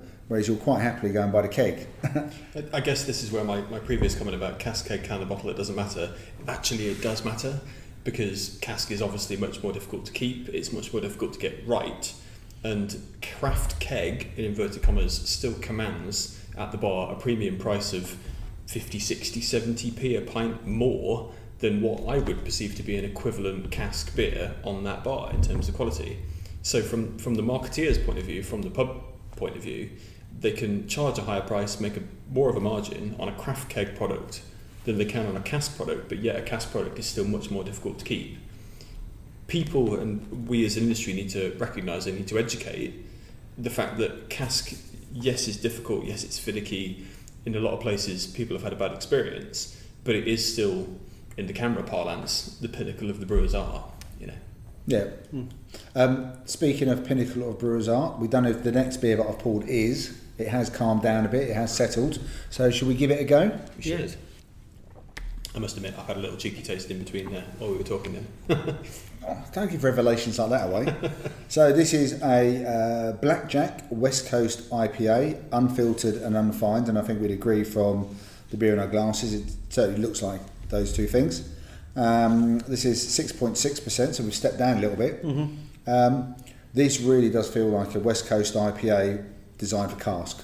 Yeah, This feels like a cask beer in a bottle. I can see what you're saying. Yeah, I think it's um, the, the the way this has been presented would very much lend itself to a, a, a cask style of this beer. Yeah, cask version. Y- Yeah, it's not. Um, the, the condition is fantastic in it, but it, it's not got that kind of real effervescence, the fizziness that I'd normally associate No, it with, feels with, like a, with a straight up West Coast IPA. feels like relaying in a bottle. Yeah, It does feel like as the the so classification it's is. wrong audience. Yeah. It's, that, that, that's, that's CAMRA. Damn.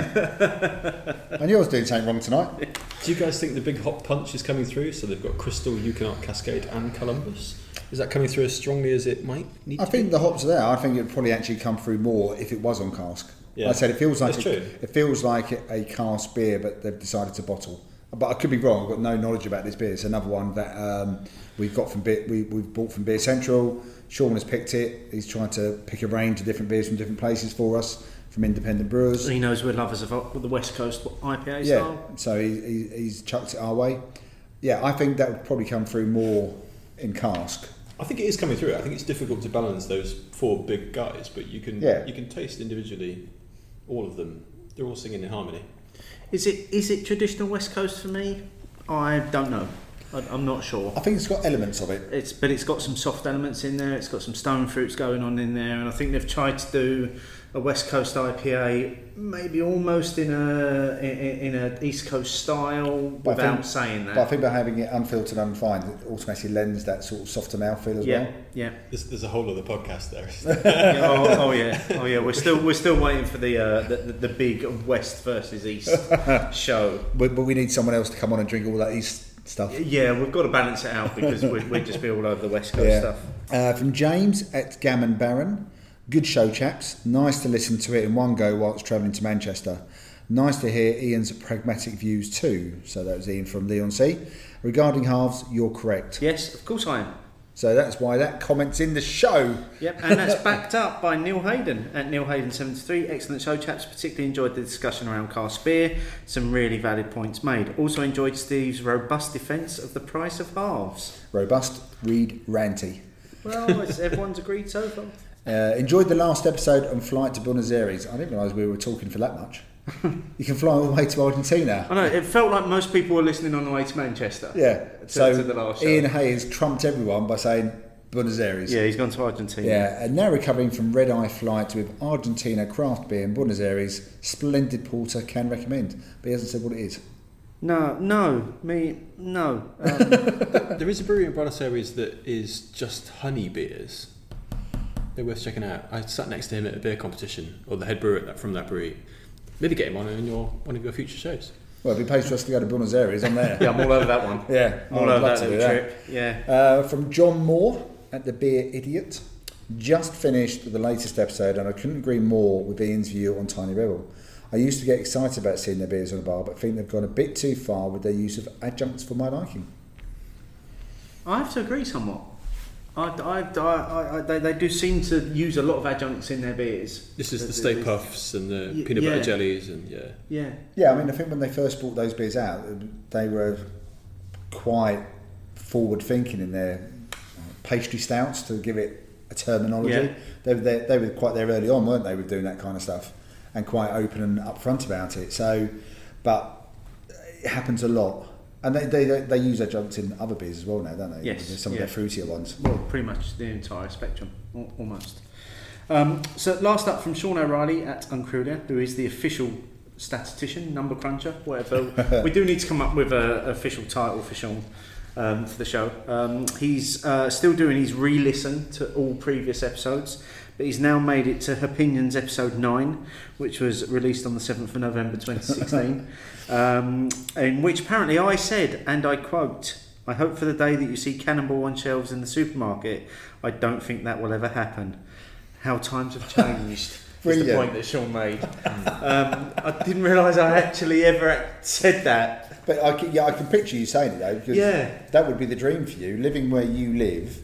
And you've spoken about this before on the show. Your limited opportunities for independence. Mm-hmm. Um, the thought that you could pop to a local supermarket, say Morris or Tesco's, and suddenly Cannonball would be there. That was a dream. And now I'm living the dream. Now you are living the dream, I am Steve. You can go to one of those local places and you can clear them of Cannonball. I do find Sainsbury's to be the worst of the supermarkets. Yes. Yes, we, we agree. Completely. I was in my local Sainsbury's on Saturday, and I was just I was blown away by how rubbish it was. Yeah. compared to what everyone else is It's doing. only completely Yeah. ignored. But I don't understand. uh, Forgive me, but I don't understand why they are also so behind their competitors. No. Surely they must have realised aisle number eleven in Lewisham, Tes- uh, Lewisham Sainsbury's is no good. Well, we've we've had this discussion before because if you go back five six years, Sainsbury's used to do the Great British Beer Hunt, which was a thing where they brought together. It was like what 20, 21 beers. Yeah, it was like the the best of beer, and at that time it was a lot of early craft beers as well. Yeah. Into, into the market, and that they were leading the way in, in terms of beer selection. That died off, and then they seemed to go. Then they just stopped. Oh well, we mm. just let's just sell macro beer. They just stopped. Yeah, I, I, I'd agree. I think even if you stack them up against some of the offerings that you can get from Lidl or Aldi, under, even under their own labels, they probably are matching or trumping Sainsbury's. And then compared to M&S, Tesco and Waitrose, light years, light years behind. But, But- Tes- if I were going to give one, I, spoke to Dave Lewis, the outgoing boss of Tesco's, a couple of weeks ago, a couple of months ago, about eight weeks ago. Um, and I sort of said, you know, great craft beer offering, love what you're doing, love all of the social media that's happening, but simultaneously you've got beers that are sat on a warm shelf in a warm supermarket for a couple of weeks before they're being shifted. That's not good for them either. Final thoughts on the Blackjack West Coast IPA then? I would love to try it on cask. My final thoughts are, I, it was it was nice, um, but I would love to see what it was like uh, as a cask beer because I feel that's how it's been designed. I, know, I take your point about the West Coast IPA, but I think if you take it as a cask version of a West Coast IPA, I think it would tick a lot of boxes. I can I can see that. I can agree with that. Ja- James, anything else? Like I said earlier, I. I, I think the, the big four hops that they use seem to balance really well. But but I agree with you. I, th- I think I'd like to try that on cask and see what it would be like. Yeah. I think it would sing. So yeah, um, you know, thank you, Sean, for pick, picking out some a range of beers for us. Absolutely, and we've got one, we've got one more to try Yes, as, well- as, as well. So we've, uh, you know, we started off with a Kernel. It's kind of bookending the show here, Yeah, I aren't know, we? it's, really? it's like we planned this shit, Steve. Um, so we have. There's no evidence of that from my seat. So we've got the. Is it the London 1890 export stout from It the is Kernel? indeed, yes. So It's a firm favourite. yes, Let's put that one out there already.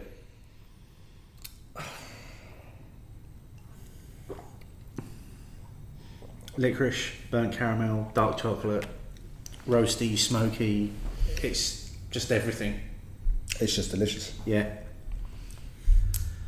I can't really build on that, can I? There's nothing to add. Sorry. So, what's up next? Uh, we've Come got on. some some questions for, for, for James from, from our Oh, listeners. in that case, I'm just going to sit here and drink. Th- uh, These, these, Kernel. these are obviously whenever we have uh, a guest host on, we always ask our listeners and Twitter for, for, for questions. So just just a couple of questions um, to ask you directly, James. So first up from Discombobulated at Discombobulated, he's got two questions. Firstly, uh, why does SIBA have a negative rep- reputation amongst many smaller and craft breweries, and how are you addressing this? It's a great question. Um, you know, I take this question to, to heart because it, it goes to the core of what SIBA is about. Um, I think I need to be gracious to my predecessors. Um, I need to be gracious to what's happened previously, but I, I, I do think it's fair to say that SIBA has made some mistakes in the past. SIBA has, uh, and I don't want to comment on them specifically. I think your, your listeners will kind of know what I'm, I'm referring to, but SIBA has focused far too much on being, I think, commercially minded. And yes, commercially minded pays the bills at the end, but it hasn't been minded enough to think about the things which I'm passionate about, which is about fighting the good fight on the things that really matter and delivering real value in the areas that a trade association should be delivering real value. Um, all my team, you know, I, I've inherited a great team and they're, they're a great credit to the organisation. And I, this is by no means a, a criticism of them. But SIBA as an organisation needs to really work harder on those things. Um, and I hope it's come across uh, in this podcast and what we're putting out so far that, that we're going to be doing that um, over the, the weeks and months and years ahead. Um, it's tough times. It's tough times out there for small brewers, and small brewers deserve and need an organisation that's going to do what it needs to do. Uh, and um, the second question was given the upscaling of affordable craft beer, i- i.e., in supermarkets, etc., and the continued closure rate of pubs, where does SIBA predict the beer industry to be in five, ten years, and where will people primarily be buying beer? I think the split between on trade and off trade is only going to increase. So it was what two years ago that more people were buying more beer at home than they were in pubs. I think that's only going to accelerate further. Um, as we've kind of demonstrated tonight, we've talked a lot about bottled beers and what you can get at home, and we haven't talked so much about the experience in being in pubs. I think that's a great shame, um, and I think the industry needs to do more to promote the virtues of sociable drinking in a regulated environment where the landlord's keeping an eye on you and you can actually have a chat with your mates rather than sit in front of Strictly Come Dancing or whatever it may be. Uh, As, as pleasurable as that may be, I, don't get me wrong. you ever choose the wrong? Don't get me wrong. I love I love a Strictly Come Dancing. Don't get me wrong. Um, show's cancelled. But you know, there is no substitute for going down the pub with your mates, with your friends, your family, your partners, whatever, and, and having a beer in a sociable environment and, and kind of fixing the world's problems and putting the world to rights. Am I wrong? I don't No, I'm wrong. I, I, I love having uh, sharing beers at home, Michelle. But my great beery memories will usually, almost universally, be in a pub. Yeah, exactly, exactly. Definitely. Uh, on the kind of predicting where the beer market might be in five or ten years' time, I'd like to see more breweries opening more tap rooms of their own. So a kind of direct route to market where breweries themselves are controlling what beer they're serving, they're controlling their own quality and getting it absolutely right. Um, I think that's one of the ways in which breweries can start to make a better margin on the beer that they're serving, rather than going through an intermediary or a wholesaler or selling to a pubco or even free trade. If you've got control over the entire distribution and the supply chain, it makes for a better experience and it makes for a better beer. Um, and that's ultimately what this is all about. But if I was going to try and predict where the beer market in five or ten years is going to be, I've given up trying to predict what politics is going to be like, so I've kind of given up on predictions full stop. Well, if we're t- talking five or ten years and we were looking back, so in 2009, I'm not sure we could have predicted a lot of what's going on now No, exactly. in the beer world. And equally, even five years ago, and we've spoken about it more than once, and going back to the comment from Sean, even three years ago, Steve said, I don't think Cannonball will ever end up in a supermarket. No. That's a prediction of sorts. yeah, and here we and here, and we, here are, we are, Yeah. and it is most definitely in supermarkets. So, really good question. But I take your point. I think we haven't really spoken much about the actual pub itself. I, I think it's a good point about breweries opening their own tap room as well. Yeah. The only thing about it is a tap room will never ever quite feel like a pub, No. and because of the type of sites that breweries need, it's not always going to be the most accessible venue as well. It may take a bit more planning. I question that. I mean, I, I question the idea that that I think a tap room can be a direct replacement for a pub in many circumstances. It, it does a lot of the same things. Um, it serves great beer, it serves great food, it creates a sense of community. Yes, there is a magic to a pub that you know is sort of intangible and difficult to put your finger on, but they're, they're different magics. I think it's different magics, but I think that the ex- uh, I, love a quite happy to go to a good tap room more a, a lot of the time because you are perhaps guaranteed the beer. You, if you like the brewery already, they're the only ones looking after it. Hopefully, you get the good one, but sometimes the inaccessibility doesn't help it either. No, but as I said, I, I met my wife in the pub that's 30 feet from where we're sat, so across the road. So there we go. So, from Alex Mamikan at alex.mc, does SIBA think it's a good thing that younger people are drinking less beer? Whilst encouraging moderation, does this suggest trouble for craft brewers in the future? I think that young people drinking less beer less often should again mean that they're drinking better. I, I keep referring to that. I've mentioned that a couple of times tonight. But some of the statistics are again kind of a bit scary. So uh, in 2000, we, we ran some polling and we, we continue to run polling, and SIBA members have got access to this. But we ran a poll in 2017 that asked uh, people how often do they drink beer. And in 2017, 32% of 18 to 24 year olds were drinking beer uh, once a week. Two years later, in 2019, that had dropped to 17%. So we saw a 31 to 17 drop in two years. And, and for a brewery that's, or for the brewing industry generally, that's trying to inculcate and trying to develop its consumers for the next 20 or 30 years, that's a really, really scary statistic. Um, a lot of that is obviously being driven by health pressure. So, you know, millennials, Gen Z, Gen Y, or whatever you want to call them, are much, much more conscious about what they're putting into their bodies. They're more conscious about going to the gym. But my argument back to that is a lot of the science that's being pushed on young people isn't accurate. You know, the, the CMO guidelines were changed two or three years ago, and they were changed in a way which didn't really respect the science. Um, 14 units a week for men and women equally. That we could go into detail again. We could spend a whole hour talking about this at length. Um, but the, the science which were the science which determined the CMO guidelines being set at 14 units a week was not rigorous and it wasn't valid, and it ignored 40 years of research um, that said that you could actually be much more liberal in a small L sense than that per week, and you could still be absolutely fine. Um, I, I do think young people drinking less is a worry for small brewers, but small brewers, independent brewers, need to adapt what they're doing. So they need to produce more gluten free, more low alcohol, um, and provide a great place more than anything. It goes to the previous question. Um, young people don't necessarily just want to drink loads of beer and get smashed or have a great time. They want to have a great time, but they want to have it in a place and an environment and an experience which does that first, and the beer helps second. Um, ultimately, we we as businesses and we as small independent brewers have got to adapt to what consumers want, and if that's what they want, then we need to change. Um, but it is a big concern, and I don't think anybody's got the answer yet. Um, me least of all.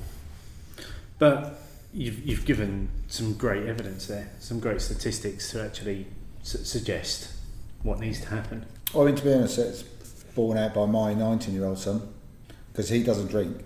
And the halls of residence he's moved into, their floor or their particular bit of the building, that's one of the ones which is you're either a moderate or no alcohol drinker because you get two preferences. Oh, really? Yeah, so it's almost like Match.com or something. Yeah. So you put down your preferences and stuff, and that was all the preferences that they went for.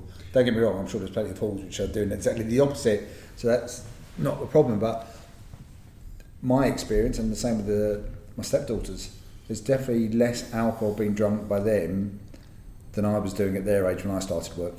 So, so to give you another one, so the slightly older age group, so between 25 and 34 year olds, in 2017, 26% uh, of that group were drinking more often than once a week, and two years later that's dropped by 10% down to 16%.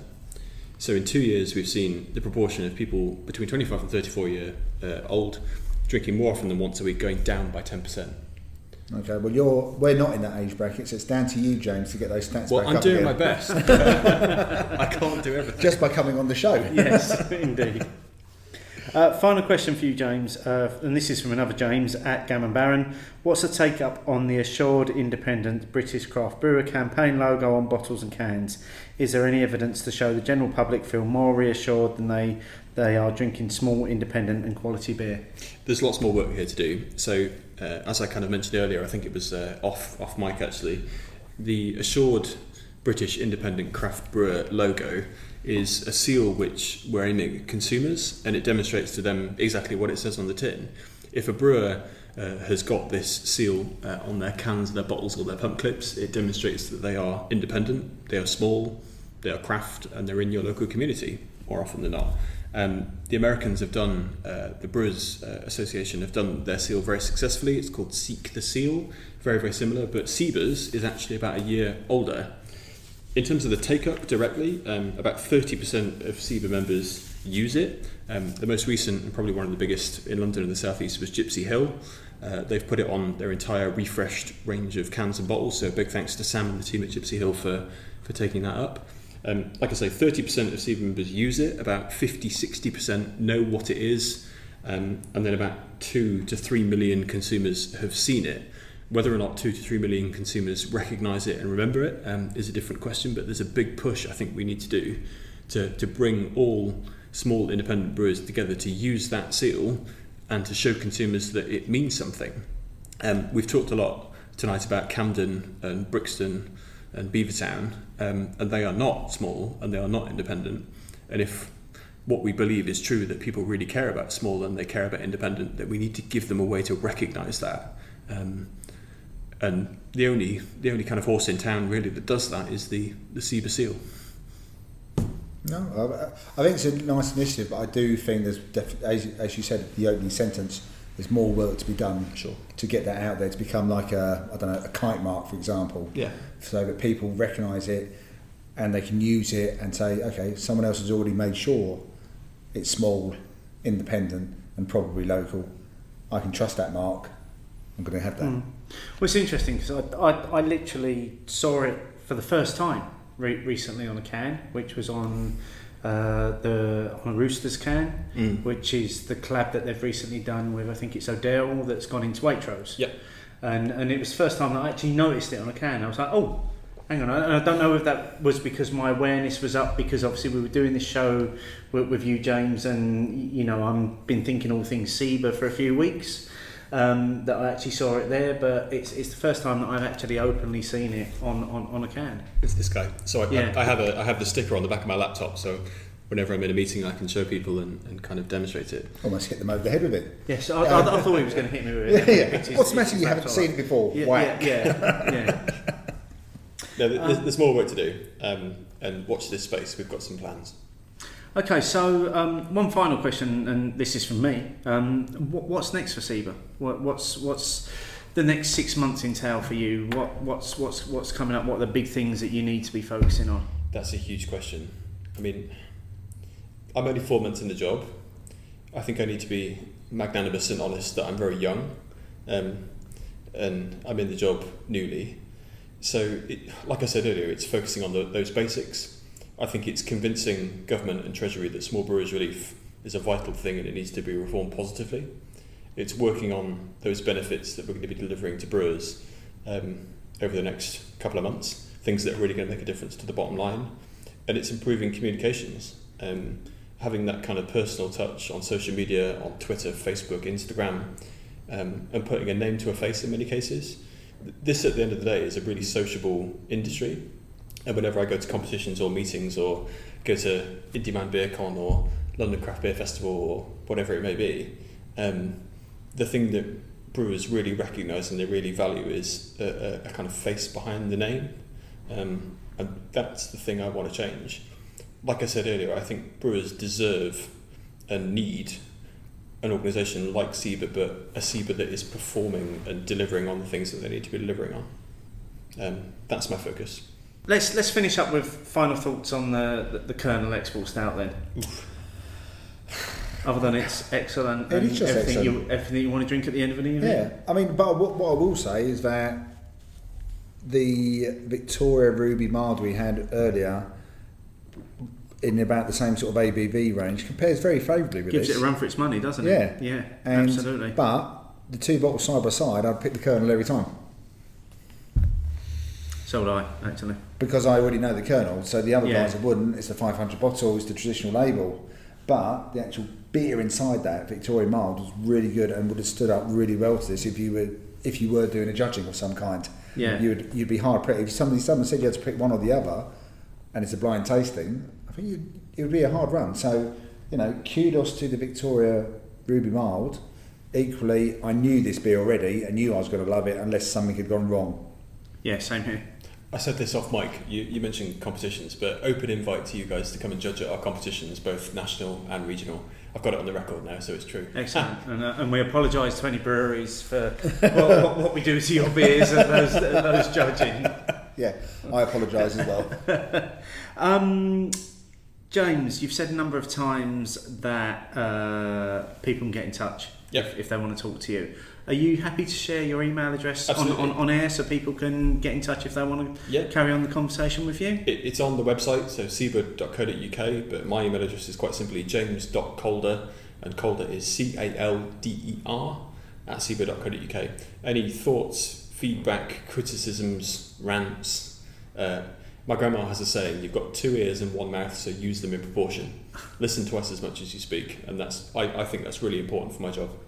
Brilliant. No, thank you. And thank Yeah. you very much for coming on the show. Yeah, thanks, James. No, it's Really been a pleasure. Thank your you. It's been an honour. Cheers. Yeah, thank you. Speaker shows, what's coming up next? So uh, on the next show, we are continuing um, what we are. We're we're kind of now terming as our SIBA, SIBA, trilogy. Which was, was an unexpected turn of events. It, it was, yeah, and and this was um, a guest that we haven't yet announced either. We were still kind of firming things up, but it's all confirmed now. Uh, on the next show, we're going to be joined by Jaega Wise from Wildcard Brewery.